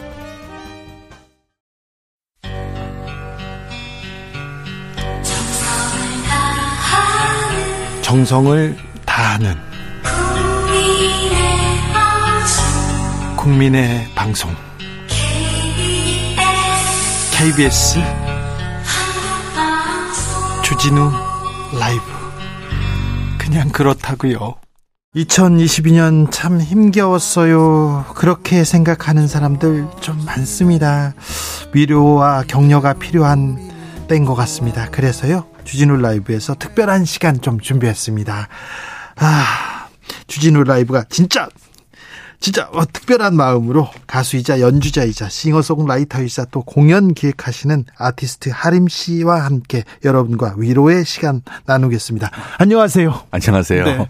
아니, 1년, 1년에 우리 한 번씩 보는 것 같아요. 그러게요. 이게 네. 제가 그때 예전에 한번 나왔는데 네. 그때도 좀 아 제가 여기서 해드릴 말씀이 뭐가 있을까 했는데 그때는 때마침 제가 그 산업재해 네. 그 방지를 위한 노래를 만들었어서 네. 이런저런 얘기를 많이 했는데 네. 이번에 또 불러주셨네요. 네. 위로를 해달라고요. 아니요. 위로가 필요한 사람 이 어떻게- 많은 것 같아요. 어, 제가 한- 하기보다는 이제 음악이 네. 그걸 하고 있는데 제가 어 약간 가사들 중에 네. 그런 내용들이 많이 있긴 하죠. 네네. 네. 그래서 저 하림 씨의 노래를 들으면서 좀 얘기를 들어보려고 했는데 네. 그 얘기를 조금 안 할 수가 없는데요. 네네. 음, 12구 참사 때. 아 예. 아, 12구 참사 때 모든 사람들이 모든 국민들이 힘들어 하잖아요. 아 그랬죠. 서울 한복판에서 젊은이들이 아유, 네. 이런 일이 믿고 싶지 않은 일이 이렇게 벌어졌는데 그때 이렇게 네. 노래가 주는 위로의 힘이 있잖아요. 그렇죠. 근데 노래는 뭐 공연은 못하게 하고 노래는 못하게 하고 지금은 추모만 해야 돼. 이거 추- 추궁하거나 못 누르면 안 돼. 이런 얘기가 좀 있었는데 어 이거 노래가 주는 힘이 있는데 뭐 위로가 있는데 그 생각 들었어요. 그때 사실 그 공연이 일단은 다 취소가 됐죠. 예. 저도 코로나가 좀 자- 잦아들면서 이제 공연 시작했는데 이제 하나보다 하고 이제 우리 팀원들이랑 공연 막 준비하고 있는데 네. 갑자기 하루아침에 다 취소된 거예요. 예. 그 12월까지 다 막 그냥 그래가지고 좀 허망하긴 하더라고요. 네. 그리고 이제 저는 누구보다 음악이 주는 위로의 힘을 믿는 사람으로서 네. 아 이럴 땐 또 어떻게 노래를 해야 되나 뭐 이런 생각을 했는데 네. 갑자기 전화해서 취소하니까 그래서 저도 이제 다 취소하고 많은 분들이 이제 공연을 못 하게 되는 상황이 됐었어요. 예. 그리고 이제 지났는데 얼마 전에 사실 그, 그 49제째 제가 갔다 왔거든요. 네. 그때도 어, 노래를 좀 이제 해달라고 처음에 연락 받았는데 일정이 있었어요. 예. 그래서 이제 제가 어, 죄송한데 저는 어렵겠고 다른 분이 하시면 될 것 같다라고 이제 했는데 다 며칠 지나 다시 전화가 왔어요. 예. 뭐 별로 응해 주시는 분이 없다고. 네. 그 다들 바쁘셨나 봐요. 예. 예. 근데 그래서 그 순서를 막 바꿔가지고 막 진짜 어떻게든 만들어가지고 네. 갔는데 뭐 일이 많았습니다. 그러고 나서 이제 악플도 좀 많이 받고. 아이고, 저 그게 안타까워요. 아, 그, 제가 SNS에다 그걸 좀 썼어요. 조목조목 한방해서. 네, 그래요. 나는 그렇게 그 사람들, 그분들 추운데 고생하는 거 보고 위로해드리려고 갖고 음악이 원래 그런 거다라는 내용을 쭉 썼는데. 그렇죠. 그렇게 생각하시죠? 네, 당- 당연하죠. 예, 그래서 노래를 해드렸고, 어, 저는 뭐 음악하는 사람으로서 당연히 음악, 음악이 그 세상에 존재하는 이유가 네. 그냥 우리 같은 사람들 직업 삼으라고 존재하는 게 아니라고 생각합니다. 네. 그냥 오래전부터 그냥 큰 강처럼 네. 흐르고 있고 네. 우리는 거기서 그냥 물 마시고 네. 세수하고 그런 사람들이거든요. 그 중요한 그 강에 흐르는 이유가 사람들의 마음을 풀어주는 거예요. 예. 그렇기 때문에 당연히 간 거죠. 네. 예. 아유, 하림 씨, 네. 네. 훌륭하십니다. 아니 뭐 훌륭할 게 없고 다 그렇게 해야, 해야 됩니다. 알겠습니다. 반짝반짝 빛나십니다. 아, 네, 그걸 좀뭐 약간 못하는 분위기가 좀 됐는데 저는 그게 길들여지면 안 된다 생각합니다. 네. 알겠습니다. 그렇게 못하게 하는 거. 아, 그런데 네. 아니 같이 슬퍼하고 위로하고 같이 이렇게 손잡아주고 그걸 또 악플을 다는 사람은 이해가 안 돼요. 그런 시선마저 이런 식으로 만들면 안 되죠. 아, 근데 그것도 저도 저 저가 그런 거에 조금 둔감한 편이라서 아시 아시다시피 예전에 그샘물 쓰지 말았 때도 네. 겪었고 예전에 그 그 시리아 난민들 관련해서 제가 또 뭐라고 얘기를 한번 했는데 그때도 겪고 해가지고 저는 익숙하고요. 그리고 모르겠어요. 이게 제 생각이 맞는지 는 모르겠습니다만은 네. 저는 세상에 다양한 생각을 하는 사람이 있을 수 있다고 봅니다. 네. 예, 괜찮습니다. 네, 그래요. 예, 예. 아유, 악 플 쓰는 사람이 사람입니까? 강미영님께서도 얘기하는데, 네. 아니 내가 괜찮다는데 왜 괜찮아요 저는. 그리고 저한테 하는 말이 아니라고 생각하면 돼요. 그게 잘 안 돼요. 그러니까 약간 한 발 비켜서 하면 돼요 이렇게 앞으로. 네. 아무튼 네. 상처받지 않았으면 합니다. 아유, 감사합니다. 아무튼 네. 음악이 주는 위로, 음악이 주는 이런 그 힘을 믿습니다. 자, 네. 일단 노래를 한 곡 듣고 저희가 하림 씨와 얘기를 이어가겠습니다. 어떤 노래 이렇게 그날 현장에서 네. 제가 정말 마음을 담아서 이 노래 꼭 하고 싶어서 네. 어 불렀습니다. 소풍이란 노래인데요. 네. 이게 이제 그, 그 짧은 시간 동안 정말 소풍처럼 이 세상을 힘든 세상을 살다 가신 분들 위로하고 네. 거기에 보면은 이제 그- 그래도 또 하루가 소풍처럼 왔구나 선물처럼 왔구나라는 그런 가사를 담은 내용인데요. 네. 네, 이 노래 그때 불렀던 기분이 잠깐 드네요. 네. 뭉클한데 이 노래 전해드릴게요. 하림입니다. 소풍. 선물 같은 네, 아, 일이었죠. 소풍이었죠. 이날 제가 사실 그 이태원을 다들 우리 지나다닐 때 피해 다녔습니다. 솔직히 말해서 아, 예, 못 가겠다. 못 가겠어 가지고 근데 그날 이제 공연을 해야 되니까 급히 가야 되니까 이제 지하철을 타고 가서 그 역에 내렸는데 네.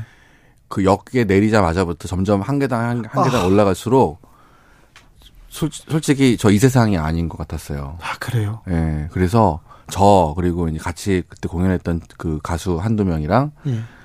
이렇게 저희 식구랑 이제 같이 갔는데 정말 그 마치 저를 그 불 속에 그냥 넣는 것 같이 들어가는 것 같은 그런 느낌 느낌을 받았어요 마음이 그래서 노래를 마치고 황급히 저는 사실 자리를 비켰습니다 근데 네네. 와 그 거기 그 많은 분들의 슬픔이 그 온 거리에 다 그냥 느- 그 녹아 있고 네. 그거를 정말 피부로 느낄 수밖에 없을 정도로 네. 그래서 정말 사실 아 이- 잊을 수가 없는 그런 네. 순간이었고 많은 분들이 사실 그 슬픔을 느끼셨으면 네. 저한테 악플 못 보내셨을 아, 거예요. 그럼요. 그럼요. 하림님, 그 노래 유튜브에서 듣고 울었어요. 천성현님께서. 아, 그러셨구나. 눈물이 네. 계속 흘러요. 김미경님 얘기도 합니다. 근데 아무튼 저는 좀 불만이었어요. 국민 애도 기간. 기고 기간을 선포하지 않아도 다 국민들은 다 애도하고 있어요. 그런데 뭐뭐 하지 마라. 왜 공연만 노래만 하지 말라고 했는지 다른 건 다 하면서 저는 좀 이해가 안 된다 이런 생각이 조금 있었습니다. 저는 어. 그랬다고요. 저가 음악가들이 말을 잘 들었나 봐요. 당시에. 아 그렇습니까? 아 근데 음악이라는 게 사실 되게 평화로운 원래 도구거든요. 그렇죠. 네. 이럴 때 또 위로를 주잖아요. 근데 왜 또 공연만 음악만 못하게 뭐 그런 생각이 좀 들었습니다. 자 그런데요. 네. 어, 기타를 치시지 않습니까? 네네. 건반도 치시고요. 네. 하모니커도 잘 보시고요. 아, 예, 뭐, 잘은 못합니다만, 그냥. 아니 그런데 나훈아 씨, 그 거기- 나훈아 씨 공연에는 맨날 이렇게 하모니카맨으로 이렇게 가신다면서요. 네. 아, 선생님께서 네. 저를 되게 아끼시는 것 같아요. 네. 그래서 저는 어렵죠, 그분이. 네, 그런데 하모니카를 불. 예, 전화가 오셨, 전화가 오셨는 게, 전화가 왔습니다. 네, 와서요. 그래서, 예, 그래서. 나훈아인데요. 네, 뭐, 아, 저- 정확히 그분과 선생님과 통화해 본 적도 있는데, 이, 그때는, 오래전 일인데 그걸 말씀하시네요. 그때 그 실장님께서 네. 기- 이제 저 기억나냐고, 뭐 이러면서 하모니카 불어달라 그래서 저는 당연히 갔죠. 네. 예. 네, 하모니카를 예. 네, 알겠어요. 왜, 요 아니 그냥요. 그게 궁금해서. 아, 그게 이슈가 아직까지 있어요? 네. 아니 궁금해서. 그리고요. 네. 아, 가수 하림 씨. 네. 제가 듣기로는 네. 아, 박근혜 전 대통령도 매우 좋아하는 가수였다고. 노래 저를... 네, 노래를 좋아한대요. 아, 저 그랬나요? 들으셨죠? 어디서? 저의 아, 그거 어떻게 드셨어요? 그때 행사에서 네. 외교 행사에 제가 가끔 가서 노래 그 그때 당시 그리스 대통령 왔을 땐가 네. 그때 한번 뵀습니다. 그래요? 예. 네. 네. 팬이라고 얘기하셨던 것 같아요. 그렇죠. 누군가 그 기회 가물가물한데. 네네. 제, 제 노래 저는 네 저는 국정농단 주범한테 들었기 때문에 네 노래를 좋아하셨대요. 아 정말요? 네. 아 감사드리네요. 네 노래는 좋아하실 수 있죠. 그렇죠. 아, 아 음악은 저는 음악이야말로 예. 어디든 갈 수 있는 심지어는 그 음악을 우주에도 실어 보내잖아요. 네, 네. 위성에 실어 가지고 예. 외계인한테도 가고. 그렇죠. 네. 저도 여러 사람들을 이렇게 만, 만, 만, 만져주 그런데 1집은 2001년에 나왔어요. 아. 2집은 2004년에 나왔어요. 왜 3집은 안 나오냐? 언제 나올 거냐? 아. 외계인이 맡고 있다 이런 설도 있습니다. 대본에는 대본대로는 항상 안 가시는군요. 네, 윤종신 대표가 맡고 있다 이런 얘기. 아니 아니 그렇지 않고요. 네. 그 그분은 열심히 이제 본인 음악 하시고 네. 저는 안 하다 보니까 이게 아 이거 그 짧게 시간 없으니까 짧게 말씀드리면 네. 그게 다가 아닙니다 음악은. 네. 진짜는 그 현장에 있습니다. 아 그래요? 네, 진, 무슨 말인지 아시죠? 알죠. 저는 현장을 좋아합니다. 네. 예. 그래서 노동운동도 한 걸 수도 있어요. 아, 네. 음악가의 노동, 노동 현장은 공연장이잖아요. 네, 네. 예. 음반은 복제입니다. 그렇다고 음반이 나쁘다는 거 아닙니다, 여러분. 네. 생방이니까 말 조심해야 되는데. 네, 네. 하지만 저는 그 현장을 더 좋아하는 거예요. 알겠어요. 네, 현장 체질. 아, 알았어요. 왜 이렇게 네. 계속 이렇게 어, 답지 않게 그러세요? 아니 아니 그게 아니고 알겠습니다. 많은 분들이 저한테 물어볼 때마다 네. 제가 그렇게 말씀드려요. 저는 공연을 더 좋아합니다. 아, 라고. 네. 공연장 계속 이렇게 공연장에서 만나고 있습니다. 내일 모레입니까? 내일입니까? 아. 대학로에서 또 정인 씨하고 콘서트 하죠? 네, 네. 어, 언제? 연말에. 연말에 31일 날 하루만 그, 합니까? 네네 하루만 갑자기 또 저기 의뢰를 하셔가지고 아, 하림과 정, 인 좋다. 네 정인 씨가 네. 또 저랑 또 친하고 네. 공연 제목이 힐링 보이스예요. 아, 네. 그래서 여러분도 호해드리려고 가서 네. 마이크 아, 대고 호해드리겠습니다. 네 마이크 대고 호 하나만 더 해주십시오. 네. 하림의 위로의 말은 누가 해주나요? 이 노래를 듣고 저는 정말 위로받았어요. 그런 분들이 많습니다. 네 이 노래도 역시 그 세상에 너무 힘든 소식들이 많아서. 네. 정말 꾹 참으면서 만든 노래예요. 아, 그래요? 예. 하지만 힘내자. 네. 주변 사람도 손 잡고 가자. 이런 네. 내용입니다. 네. 네. 지금 필요합니다. 네. 저한테 필요합니다. 아, 그래요? 네. 전 내일 잘리거든요, 또. 예? 아니, 아니, 노래 듣고 올게요. 위로가 필요합니다. 네. 위, 저를 위로해 주네요.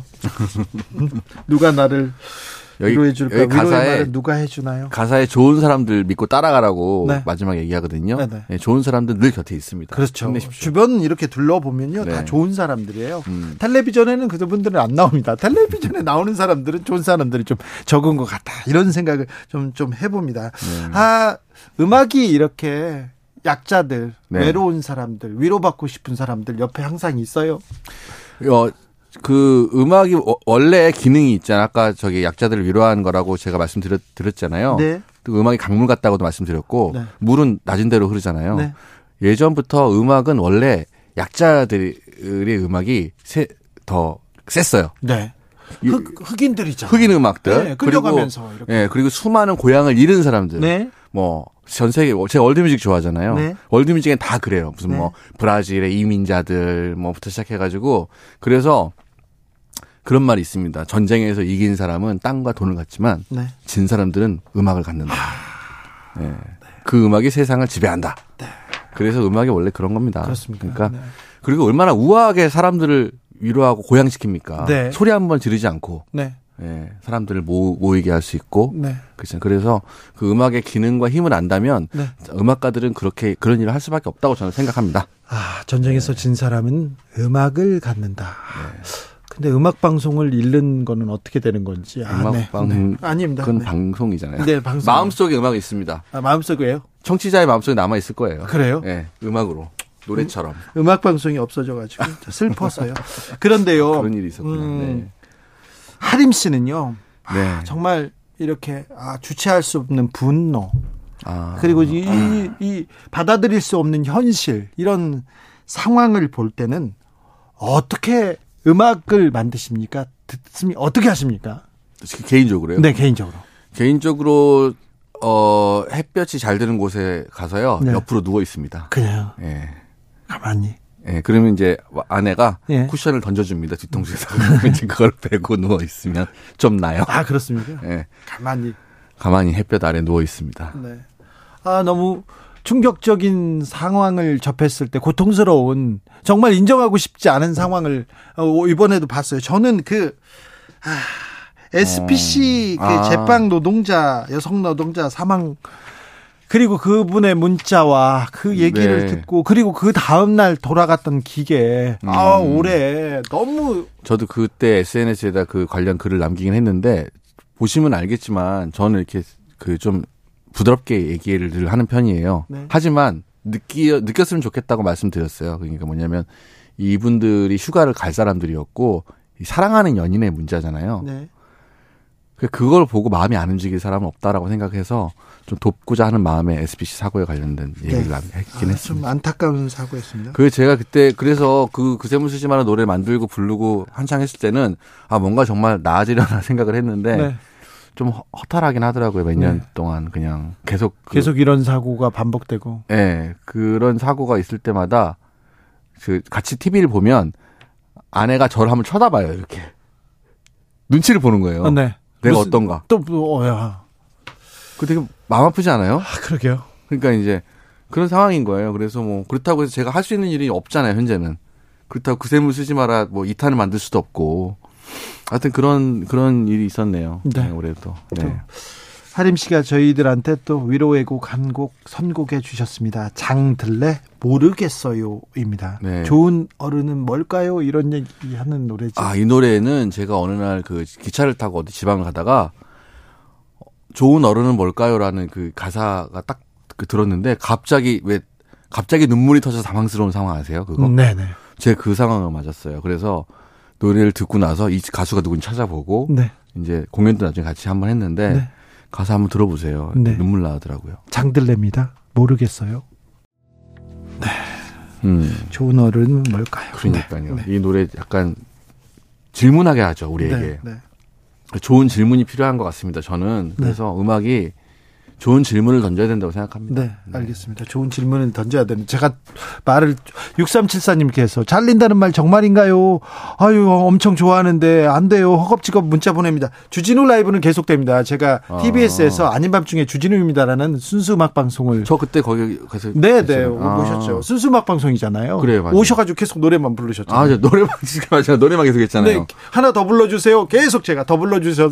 아. 그 얘기했는데 그 방송이 없어져. 예, 아이고 안타깝 네요. 네, 그 사실 그 이 방송 그 우리 기자님 그 방송 들으신 분들은 네. 세상에 관심 많으신 분들이잖아요. 네, 그런 분들은 더 노래를 해드려야 돼요. 예, 음악 듣는 시간이 적기 때문에 네. 제가 나올 때마다 네. 해드려야 되는데 다음에 또 하면 해드릴게요. 아유 감사합니다. 네. 네. 자 노래를 부릅니다. 그 샘을 쓰지 마라 노래를 부르고요. 또, 어, 또 다른 노동자 곁에서 그리고 또 다른 약자들 시민들 옆에서 노래를 부릅니다. 그런데 세상이 조금씩 나아지면 희망적으로 보이면 그래도 힘이 좀 생기고 다 같이 힘을 내지 않습니까? 그런데 그렇죠. 좀더좀 절망적이 앞이 보이지 않아야 이렇게 얘기하는 사람들이 좀 더 많아지는 것도 같아요. 그럴 때일수록 더 노래를 하게 돼요. 네. 원래 이- 원래 본능이 그런 것 같습니다. 음악의 본능 자체가 힘들수록 더 노래를 찾게 된다고 저는 이제 배웠고 네. 공부했기 때문에 시- 상황이 나아지고 좋아지는 거는 오히려 저희에게는 별로 상황 상관은 없고 네. 그러니까 물론 그랬으면 좋겠지만 오히려 상황이 더 나아지잖아요. 네. 그럼 각자 잘 행복하게 살겠죠. 네. 좀 저- 행복한 노래. 제가 필요 없겠죠. 아, 그런가요? 각- 자기들이 스스로 부르죠. 모든 사람들이 흥얼흥얼. 행복한 사람들은 그냥 집에서 부르고 그냥 보세요. 어디 뭐 아, 그렇기도 하네요. 네. 아, 우리도 자, 지금 위로가 필요한 것 같은데 뭐 할까 하다 하림 이렇게 나와가지고 저희가 저희가 네. 그러니까 제가 바, 통일했거든요. 바쁘다는 건 그만큼 안 좋은 걸 수도 있어요. 아, 네. 그러면 안 되는데 또또 즐거운 일로 바빠야죠. 노래로 짱돌 던지는 가수 이런 표현도 있던데요.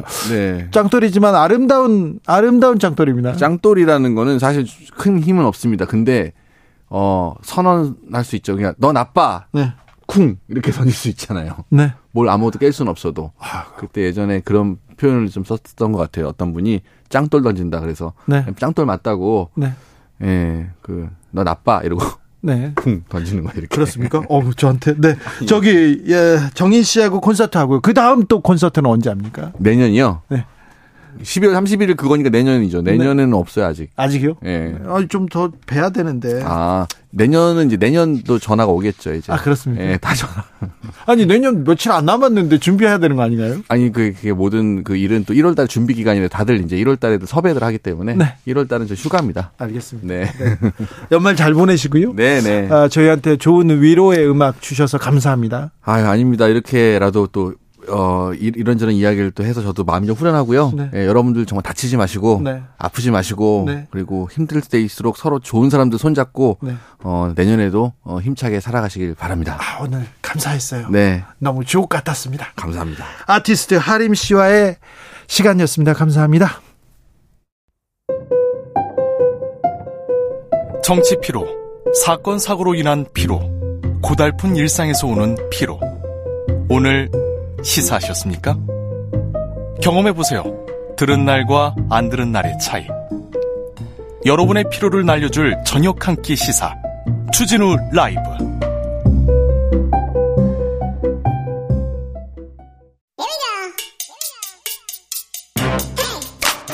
뉴스를 향한 진지한 고민 기자들의 수다.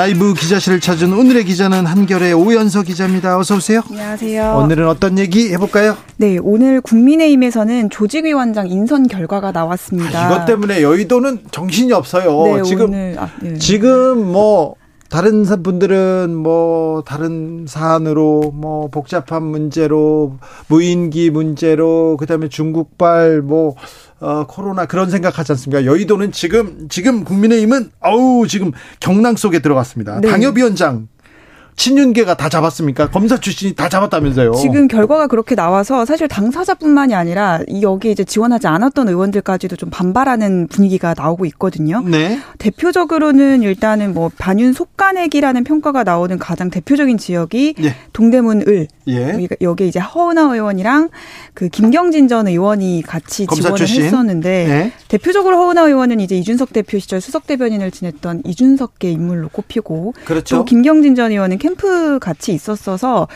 뭐 친윤계 쪽으로 이제 꼽히는데 여기에 이제 어 김경진 전 의원이 인선이 되면서 네. 이런 이제 평가가 나온 겁니다. 현직 의원을 지금 그 굴러 들어온 도, 돌이 그러니까 다른 당에 있던 분이 네. 지금 들어왔어요. 캠프에 있었다는 이유로. 그렇죠. 허은하 의원은 특히나 이준석 대표 시절에 이미 여기에 내정이 돼 있어서 최고위 의결만 남겨준 상황이었는데 이번에 뒤집힌 거거든요. 뒤집혔네.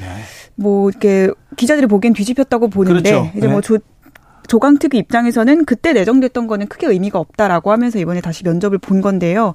뭐 이 밖에도 전주혜 의원 같은 경우에는 이번에 당원 개정 그 이준석 대표 윤리위 사태 때 어떤 법적인 문제가 있었을 때 좀 주도적인 역할을 했었는데 당내 친윤계 초선 의원으로 꼽히는 전주혜 의원도 강동갑 조직위원장으로 인선이 됐고요. 네. 여기에서는 이제 윤희석 전 대변인이랑 맞붙어서 윤희석 전 대변인 같은 또 경우는 이제 윤 캠프. 음. 대변인이었는데 사실 캠프 막바지에 윤 대통령이랑 소원해졌던 걸로 좀 많이 알려졌었거든요. 네. 근데 이번에 어쨌든 전주호 의원이 들어갔습니다. 네. 그리고 윤석열 대통령 당선인 때 특별 고문이었던 유종필 전 국회 도서관장은 관악갑에 내정이 됐습니다. 이분은 민주당 출신인데요. 그리고는 민주당과 소원했는데 그렇다고 해서 국민의힘 쪽 아니었는데 이번에 윤 캠프에 들어갔죠. 네, 그때 그랬었습니다. 네. 검사 출신도 이름을 많이 올렸는데요. 심재돈 변호사 가 인천 동구 미추홀 갑 조직위원장에 들어가는데 여기 이제 중수부 출신이고요. 윤 대통령이랑은 매우 가까운 사이로 알려져 있습니다. 네. 최기식 변호사 같은 경우에도 윤 대통령 검찰총장 재직할 때 서울고검에 있다가 이제 2020년에 나왔는데 여기는 경기 의왕과천 지역구에 임명이 됐고, 어, 그러니까 내, 내정이 됐고 이 또한 윤 대통령과 인연이 있는 걸로 알려져 있습니다. 아, 검사 출신 그리고 친윤계 의원들이 내정된 자리가 그 밭이라고 하지 않습니까? 국민의힘 텃밭이라고 하거나 국민의힘한테 유리한 그런 지역에 많이 갔더라고요. 네, 그렇습니다. 어제 그리고 또 국가정보원 특활비 불법 수수 의혹으로 유죄받았다가 이제 특별 사면됐던 어 민정비서관 예, 출신 민정비서관 출신의 김진모 변호사도 충북 청주 서원에 내정이 됐다고 이명박 합니다. 정부의 민정비서관으로 어, 유죄가 확정돼 가지고 지금 죄인이었었는데 어제 특별 사면은 네 죄를 사노라. 그리고 오늘 자리까지 주노라 그랬네요. 네, 하루 사이에 이렇게 일이 벌어졌습니다. 이건 좀 너무한 것 같아요. 네, 저희도 좀 이건 좀. 이건 좀 너무한 것 같아요. 이 검사 출신이니까 이런 거 사면 관련해서 법무부나 그리고 대통령실에 법무비서관 이런 분들이 움직이잖아요. 검사들이잖아요. 그래서 다 좀 이분은 다 알고 있었겠네. 네. 당에서 좀 비판 나옵니다. 허 의원이 당연히 이제 즉각 반발을 했고요. 친윤이 아니면 다 나가라는 거냐, 뭐 이런 글을 페이스북에 올렸습니다. 김웅 의원은 뭐 이번에 지원을 했거나 그런 건 아닌데 이번 결과에 대해서 친윤의 마녀 사냥이다라고 이제 강하게 비판을 했고요. 당권 주자인 유승민 전 의원은 내가 당 대표 되면 어 공천 혁신 할 거다. 그래서 완장을 차고 권력의 기생에서 윤핵관이라고 설치는 저런 사람들 공천 안 줄 거다. 이렇게 글을 쓰- 아 이렇게 얘기하기도 했습니다. 국민의힘 주변에 서 윤핵관 아니면 윤 쪽하고 가깝지 않으면 이번 공천 어렵다 이런 얘기가 쫙 퍼졌을 것 같아요. 무서워할 것 같아요. 네, 뭐 이미 뭐 당협위원장부터 이렇게 인선을 하니까 공천에도 그런 우려가 나오는 것 같습니다 분위기가. 네, 줄서기 쭉 한다. 이렇게 분위기 잡는다. 이렇게 다 잡는다. 이런 얘기도 나오고 있습니다. 네. 아, 네. 국민의힘은 이 문제로 뭐 시끄럽네요. 근데요, 당권 경쟁 어떻게 돼가고 있습니까? 네, 이제 당권 경쟁이 본격화돼서 이번 주에 이제 김기현 의원이 처음으로 공식 출- 출마 선언을 했고요. 그러자마자 또 권성동 의원도 나서는 것 같고요. 네, 오늘 캠프도 차- 사무실 그 냈어요? 개소식도 하고 다음 주 중에 아마 이제 출마 선언을 하지 않을까 지켜보고 있습니다. 그래요? 네, 그러면서 이제 최고위원 라인업에도 좀 관심이 쏠리고 있습니다. 네. 어, 여러 이제 아직 출마 선언을 한 의원들은 없지만 좀 물망에 오르고 좀 저울질을 하고 있는 의원들이 있는데 어, 일단은 뭐 친윤계에서 누구요? 수행실장을 했었던 늘 윤석열 대통령 옆에 이용원. 있었던 네. 이용 어? 의원 네, 체육계 인사로 이용원이라고 저기 윤석열 대통령이 있으면 수행 비서로 옆에 딱 서 있어요. 네. 말을 안 하세요. 말도 네. 없이 가만히 서 있는 그분이요. 늘 바로 옆에 있었습니다. 이번에 최고위원 출마를 하는데 굉장히 유력하고요. 원래 지난번에도 청년 최고위원에 나왔다가 아, 그랬군요. 김용태 최고위원한테 밀린 적이 있었습니다. 또요.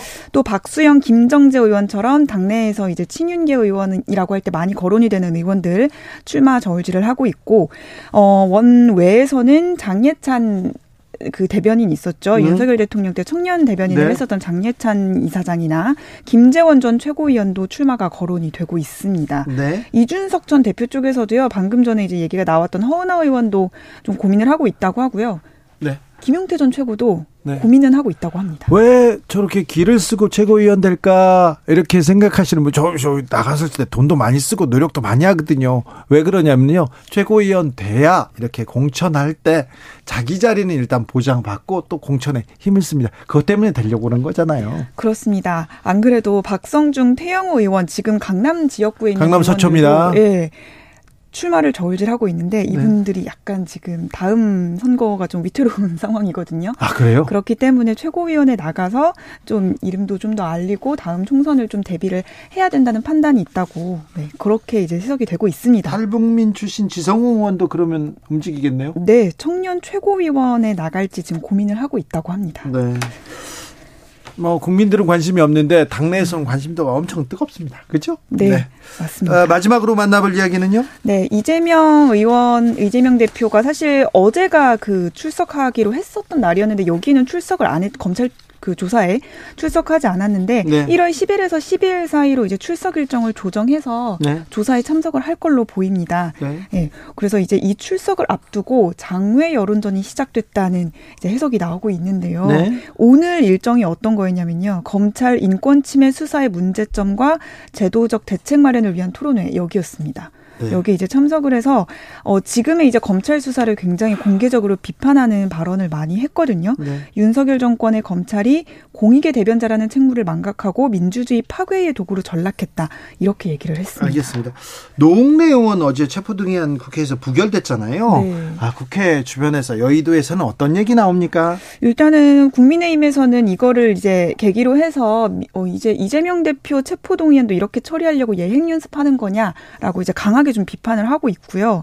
민주당 안에서도 약간의 우려는 나오고 있다고 합니다. 이전에 이제 뭐 이상직 의원이라든지 모두 다 이 체포 동의안을 가결을 했었는데 아 이- 가결을 했었는데 이번엔 또 민주당 이제 많은 의석수로 이제 부결이 된 거잖아요. 네. 거기에다가 이, 이재명 대표는 또 대선 후보 시절에 불체포 특권 폐지, 국회의원의 불체포 특권 폐지를 공약한 또 이력이 있기 때문에 그런 상황에서 이번에 이제 부결된 거에 조금 당혹스러운 어, 그런 상황도 분위기도 좀 감지가 된다고 합니다. 알겠어요. 네.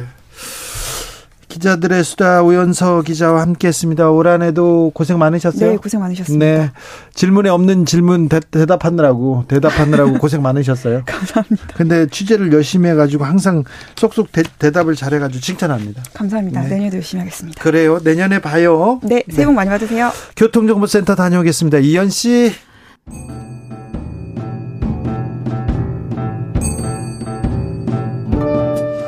태초에 철학이 있었다. 하늘과 땅 사이 세상의 모든 질문 이제 철학으로 풀어보겠습니다. 철학 어렵다고요. 일단 맛이라도 봅시다. 철학의 맛.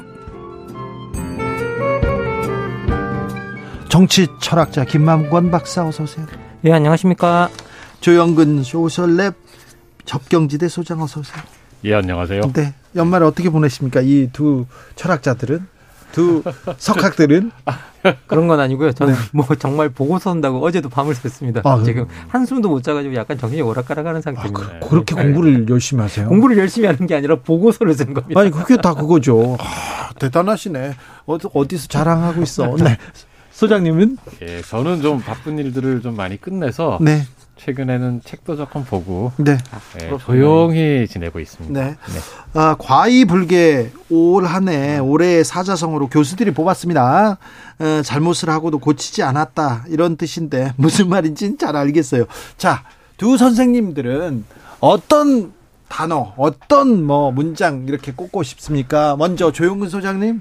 아, 예. 이런 거 저는 해본 적이 없어가지고 네. 굉장히 당황했어요. 네. 이게 그래가지고는 어, 생각해봐도 안 나올 게 뻔해서 네. 한번 검색을 해봤더니 네. 그 과이불개라는 단어 예. 그 뒤에 있는 이게 논어 말씀이라고 하더라고요. 예. 그 뒤에 있는 말이 저는 더 마음에 들더라고요. 네.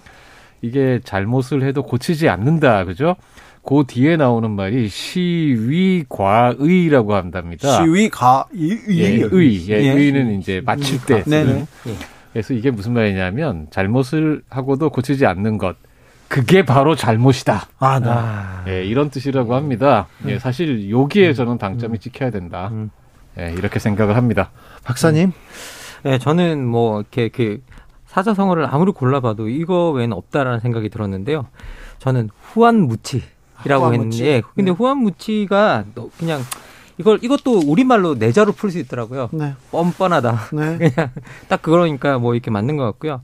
그리고 또또 또 하나 또 사자성어를 하나 또 떠올렸던 게 있는데 이게 여장절각이라는 사자성어인데요. 이게 너의 담이 없었으면 내 소의 뿔이 부러졌겠느냐라는 의미거든요. 네. 그래서 뭔 일이라도 니 탓이라는 뜻이랍니다. 네. 그래서 니 탓이야라는 이걸 뜻하는 어, 여장 절각을 또 한번 생각해 봤습니다. 아, 올해 마무리하면서 내년 내년에는 좀 나아져야지 나아지면 좋겠다 이런 생각도 합니다. 어, 새해에는 무조건 한 살 더 먹는데 이 나이 먹는다는 게 뭘까요? 이렇게 고민이 좀 많아지는 게 나이 먹는 걸까요? 뭡니까, 박사님? 아, 이게 사실 제가 이때까지 했던 철학의 맛에서 가장 어려운 네. 질문이 아닌가라는 생각이 드는데요. 나이 먹는 게 뭘까요? 그럼요. 사실 제가 대학 시절에 여러분 뭐그 저와 좀 비슷한 세대들은 다 이 대학 시절에 들었을 노래라는 생각이 드는데요. 그 김광석의 서른 즈음에를 들으면서 네. 이게 서른이 되기 전에 이미 서른이 되어버렸던 세대라고 저는 생각이 들거든요. 아, 네. 그런데 그 노래 가사에 매일 이별하며 살고 있구나라는 가사가 음. 이제 하나 나오는데요. 네. 그게 사실 요즘은 정말 그런 것 같아요. 이게 최근에 나이가 든다는 건 어떤 뜻이냐면 결국 가까이 있는 우리 부모님들을 떠나보내는 네. 어떤 그런 일인 것 음. 같은데 이게 최근에 주변을 보면 정말 친구들 부모님들이 세상을 많이 뜨고 계세요. 그래서 건강하시던 부모님들조차도 뭐 며칠 앓다가 세상을 뜨시고 이러는 걸 너무 자주 보고 저는 지난 한 달 사이에 거의 일주일에 한 번씩은 장례식에 간 것 같거든요. 예, 그런데 어뭐 이 그래서 지금 이 나이 먹는다라는 것, 이 이것 자체가 사실 어떻게 보면 어떤 이별하는 과정인 것 같고요.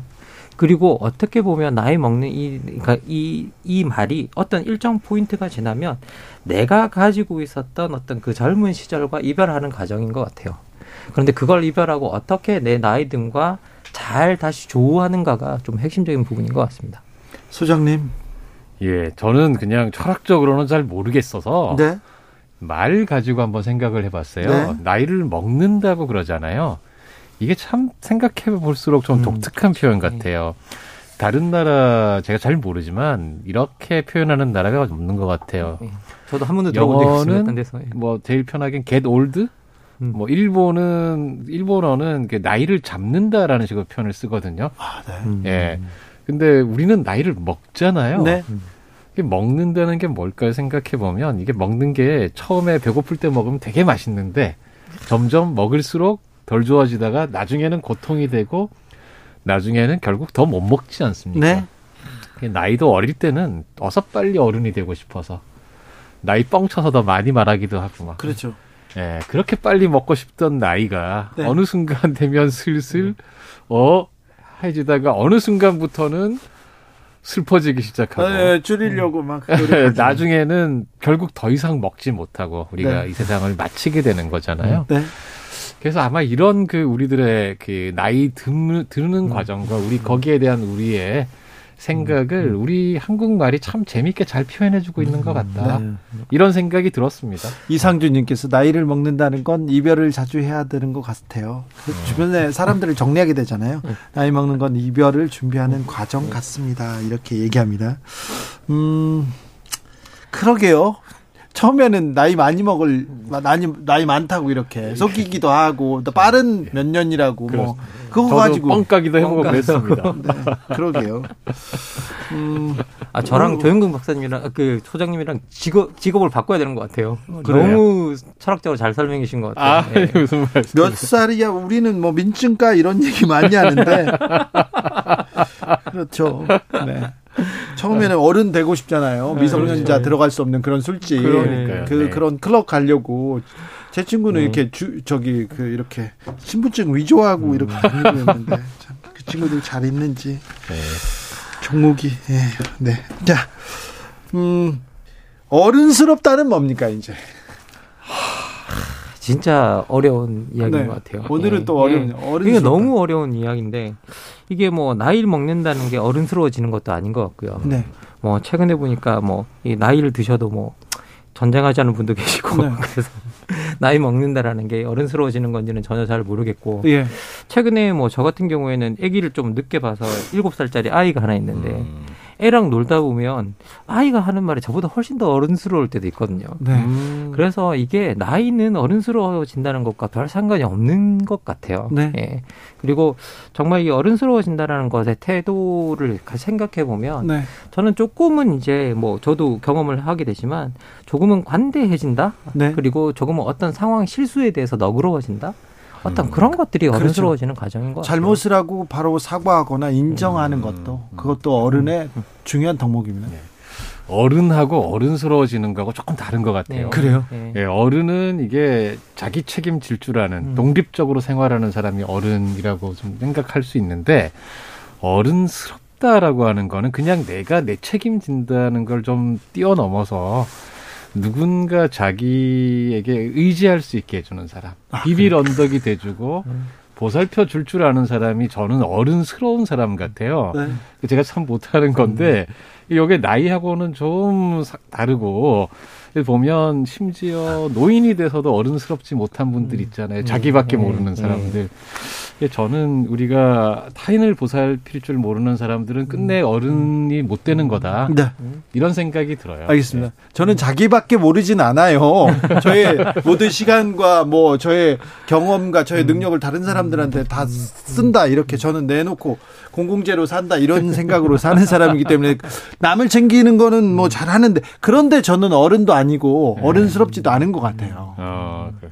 그래서 어른은 좀, 뭐, 좀 멀어 보여요. 아까 서른, 서른 즈음에 얘기하셨잖아요. 음. 근데 예전에는 또 하루 멀어져 간다. 매일 이별하며 살고 있구나. 음. 서른만 돼도 엄청 어른 같은데 지금은 맞아. 60살 또 뭐 어른 안 같은 사람들 많고요. 저도 네. 어른 안 같아요. 어떻게 하죠? 아니 뭐 이걸 정말 너무 어려운 질문인데 이거 어떻게 해야 될지 정말, 정말 모르겠는데 네. 사실 이렇게 아까도 말씀해 주셨지만 이렇게 어른이라는 것들이 책임진다라는 음. 이야기를 해 주셨는데요. 네. 그건 정말 좋은 말인 것 같아요. 음. 우리가 사회에 어른이 없다라는 말을 가끔씩 하잖아요. 네. 그건 사회에 책임지는 사람이 없다라는 음. 뜻이거든요. 그런데 사회에 책임지는 사람이 없으면 음. 사실은 이게 그 하나의 세대 자체가 어떻게 보면 그, 그 사회 자체가 철이 없어지는 거죠. 음. 생각해 보면 음. 사회 자체가 네. 성장하지 못하는 어떤 그런 걸 보여주는 거거든요. 그래서 기본적으로 우리가 책임지는 어떤 그런 것들을 보여주는 게 정말 그렇게 어른 능력을 좀 평가해 가지고 어른이 되지 못하면 저 공직에 못 나가게 해야 됩니다. 어른 자격 시험 이 이상민 장관 하시는 말씀 보면은 이분이 어느 별에서 왔지 이런 네. 생각도 들고요. 네, 네, 네. 아, 골든타임 끝났는데 뭐 이런 얘기 를. 그러게 말입니다. 아, 정말. 네. 그러니까 어른이 된다는 게 그런 것 같아요. 그러니까 책임을 진다는 말이기도 또 다르게 생각을 해보면 그게 서로 서로 책임을 지는 거잖아요. 네. 내가 나 혼자 세상을 다 짊어지는 것도 아니고 네. 또 나를 누군가가 또 이렇게 보살펴 주는 것이고 그런 점에서 저는 제가 볼 때는 네.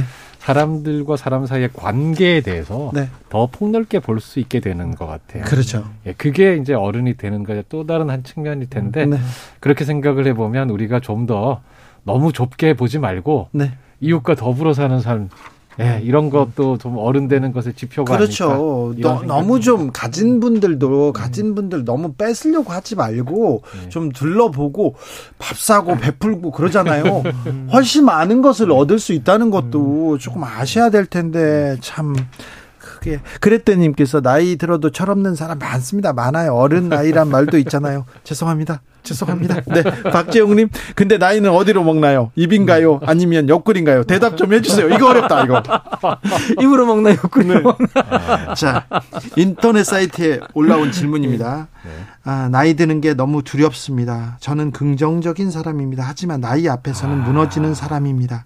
극복 방법은 뭐가 있을까요? 음. 이 질문 어떻게 답해야 될까요? 음. 사실 이제 너무 이 질문 자체가 참 어떻게 보면 우리 모든 사람이 어떤 느끼고 있는 그런 부분인 음. 것 같은데요.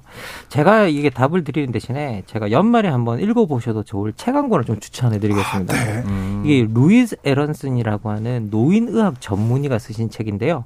나이 듦에 관하여라는 책이 음, 있습니다. 네.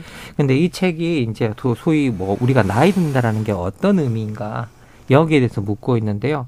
많은 사회에서 이 나이 듦이 우리가 가능성이 사라지고 쓸모 없어지는 존재. 어떤 그런 존재로 규정하는 경우가 되게 많다는 거예요. 네. 그러다 보니 자꾸 우리가 이 나이 듦에 대해서 어떤 거부가 우리가 하는 안티에이징 뭐 노화 방지 열풍 뭐 이런 것들이 다 나이 들에 대한 사실은 거부이고 네. 그 나이 들 자연스럽게 우리가 노화되는 그런 과정에 대한 거부라는 거죠. 그러니까 그, 예, 그, 소장님. 예. 저도 책 한 권 인용하고 싶습니다. 아, 역시 뭐, 네, 네, 네. 너무 굉장히 유명한 책인데요. 네. 모리와 함께한 화요일이라고. 아, 예. 굉장히 몇십 년된 네. 베스트셀러죠. 제가 네. 처음 읽었을 때 굉장히 감동받아서 예. 논문에서도 막 인용하고 한 구절이 하나 있어요. 네. 그대로 한번 읽어볼게요. 사실 내 안에는 모든 나이가 다 있네. 난 세살이기도 하고 다섯 살이기도 하고 서른일곱 살이기도 하고 쉰 살이기도 해. 그 세월을 다 거쳐왔으니까 말이야. 나는 그때가 어떤지를 알아. 어린애가 되는 것이 적절할 때는 어린애인 게 즐거워. 또 현명한 노인이 되는 것이 적절할 때는 현명한 어른인 게 기쁘네. 어떤 나이든 될 수 있다는 걸 생각해 보게. 지금 이 나이에 이르기까지 모든 나이가 다 내 안에 있다네. 이해가 되나? 예. 그렇군요. 인용으로 대신하겠습니다. 알겠습니다. 네. 그런데요, 어, 반전이 있습니다. 이 네. 질문, 나이 드는 게 너무 두렵습니다. 네. 아, 무너지는 나이 앞에 무너집니다. 극복 방법을 물어봤던 이분 스물한 살이라고 합니다. 젊은이가 이런 생각을 하고 있는 거에 대해서 나이 드는 게 무서워요. 음. 이렇게 사회로 가는 게 아, 두려워요. 이렇게 아 얘기할 수 그럴 있죠. 수 있습니다. 네. 뭐 충분히 그럴 수 있죠. 저희들도 이게 특히 이게 그 수 20대라는 이 나이가 되게 특수한 연령인데요. 사회는 어른이라고 하는데 자기는 경제 능력이 없잖아요. 네. 그리고 또 어떤 경제 능력을 가지기 위해서 어떤 노동 시장이나 이런 데 진입해야 될 나이고 음. 그걸 준비하는 나이고 그리고 어떤 갈수록 지금 현재 보면 그런 노동 시장에서 우리가 바라는 삶의 진입 장벽은 높아지고 그렇죠.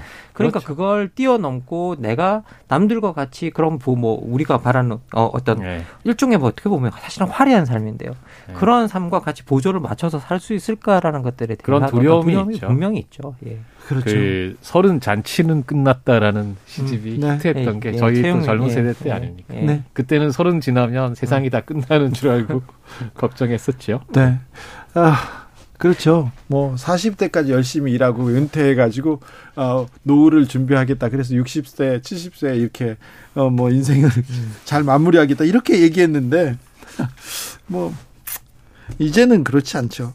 아 나이를 잘 먹어야 되는데 잘 늙어야 하는데 어찌 마무리해야 되는지 어떻게 생각해 살아야 되는지 잘 살아야 되는 건지 막 항상 고민이 생깁니다.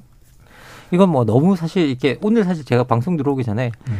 이때까지 했던 모든 주제 중에 제일 어려운 주제인 것 같다라고 제가 말씀을 드렸고 네. 그러면서 네, 이제 힘들죠. 오늘은 아무래도 이게 어 우리 조영근 소장님과 주진우 어 MC가 이게 활약을 해야 되는 날이다. 음. 나보다 훨씬 많이 살았고 아, 뭐 훨씬이라니 무슨 그런 이제 그 말씀을 드렸는데요. 네. 그런데 이게 제가 이렇게 그 여러분 아마 그 학교 다닐 때 그 뭐 이렇게 뭐 그 국어 시간에 고려 가요도 배우고 뭐 조선 시조도 배우고 하는데 맨날 저희들 학교 다닐 때 시험 문제를 풀때 항상 시험 문제 등장하던 문제가 있어요. 답으로. 인생 무상. 인생 무상. 그렇죠. 이 작품 네, 뭘 뭐, 노래하고 있나? 네. 인생 무상. 네. 그 일장 춘몽 뭐 네. 이런 거 있잖아요. 그래서 도대체 그 문제를 답을 외워서 쓰면서 이걸 왜 이런 문제를 낼까에 대해서 이해를 잘 하지 못했었거든요. 네. 근데 최근에는 약간 그런 문제를 내신 분들의 심정이 이해가 가요. 네. 자기가 어떤 느끼고 있는 심정을 시험 문제로 낸 건 아닌가라는 생각이 들 때가 있거든요. 네. 근데 사실 나이 든다라는 것 자체는 내가 자꾸 쓸모 없어진다라는 걸 느끼는 과정인 것 같아요. 아, 그래요? 예, 예. 그런 사람들이 많은 것 같아요. 그리고 어떤 자기가 성공한 사람일지라도 내가 성공했던 시기로부터 또 물러나야 되는 시기들이 있고요. 네. 근데 그것들이 나이 든과 같이 함께 하기 때문에 네. 우리가 많은 사람들이 그렇게 느끼고 있는 것 같은데 네. 이 나이 듦에 대해서 여전히 좀 가능성을 부여하고 젊은 시절과 같기는 않겠지만 이제 나이 듦에 상응하는 어떤 다른 것들이 여전히 가능하고 그리고 그것이 젊은 시절의 가능성만큼 여전히 아름답다고 여기는 것 그것 자체가 좀 잘 나이 드는 것 아닌가라는 생각이 듭니다. 참 오늘 많은 생각하게 합니다. 어찌 살아야 되는지 철학의 맛 오늘의 결정적 한마디로 마침표 찍어 봅니다. 소장님. 예, 늙으면 입은 닫고 지갑은 열어라 이런 말 있잖아요. 그렇죠. 예, 근데 한국 노인들 대부분 가난합니다. OECD 노인 빈곤율 1위예요. 아이고. 지갑이 가볍습니다. 네. 근데 이제 지갑은 가벼워도 지혜는 묵직해질 수 있거든요. 네. 공공도서관 많고 좋은 무료 프로그램 많습니다. 나이 들어도 책 읽고 공부하고 생각할 수 있습니다. 네. 지갑 말고 지혜를 묵직하게 만들어 봅시다. 아. 이거 김... 조영무 선생님께서 지혜를 묵직하게 만들자고 네. 이야기를 해줬기 때문에 김만고 박사님 예 저는 나이 드니까요 좀 더 다정해졌으면 좋겠습니다 아, 그래요 다정해야 되니까 성격이 나빠집니다. 안 됩니까? 네. 다정하고 지혜가 있는 그런 삶이 돼야 되겠습니다. 김만곤 박사님, 조영근 소장님 오늘도 감사했고요. 올해도 감사했습니다. 예, 고맙습니다. 네, 고맙습니다. 네. 새해 복 많이 받으십시오. 내년에도 좀 부탁드릴게요. 김광석의 어느 60대 노부부 이야기 들으면서 저는 여기서 물러납니다. 60대가 노부부라니요. 그냥 형인데. 자, 저는 내일 오후 5시 5분에 돌아오겠습니다. 지금까지 주진우였습니다.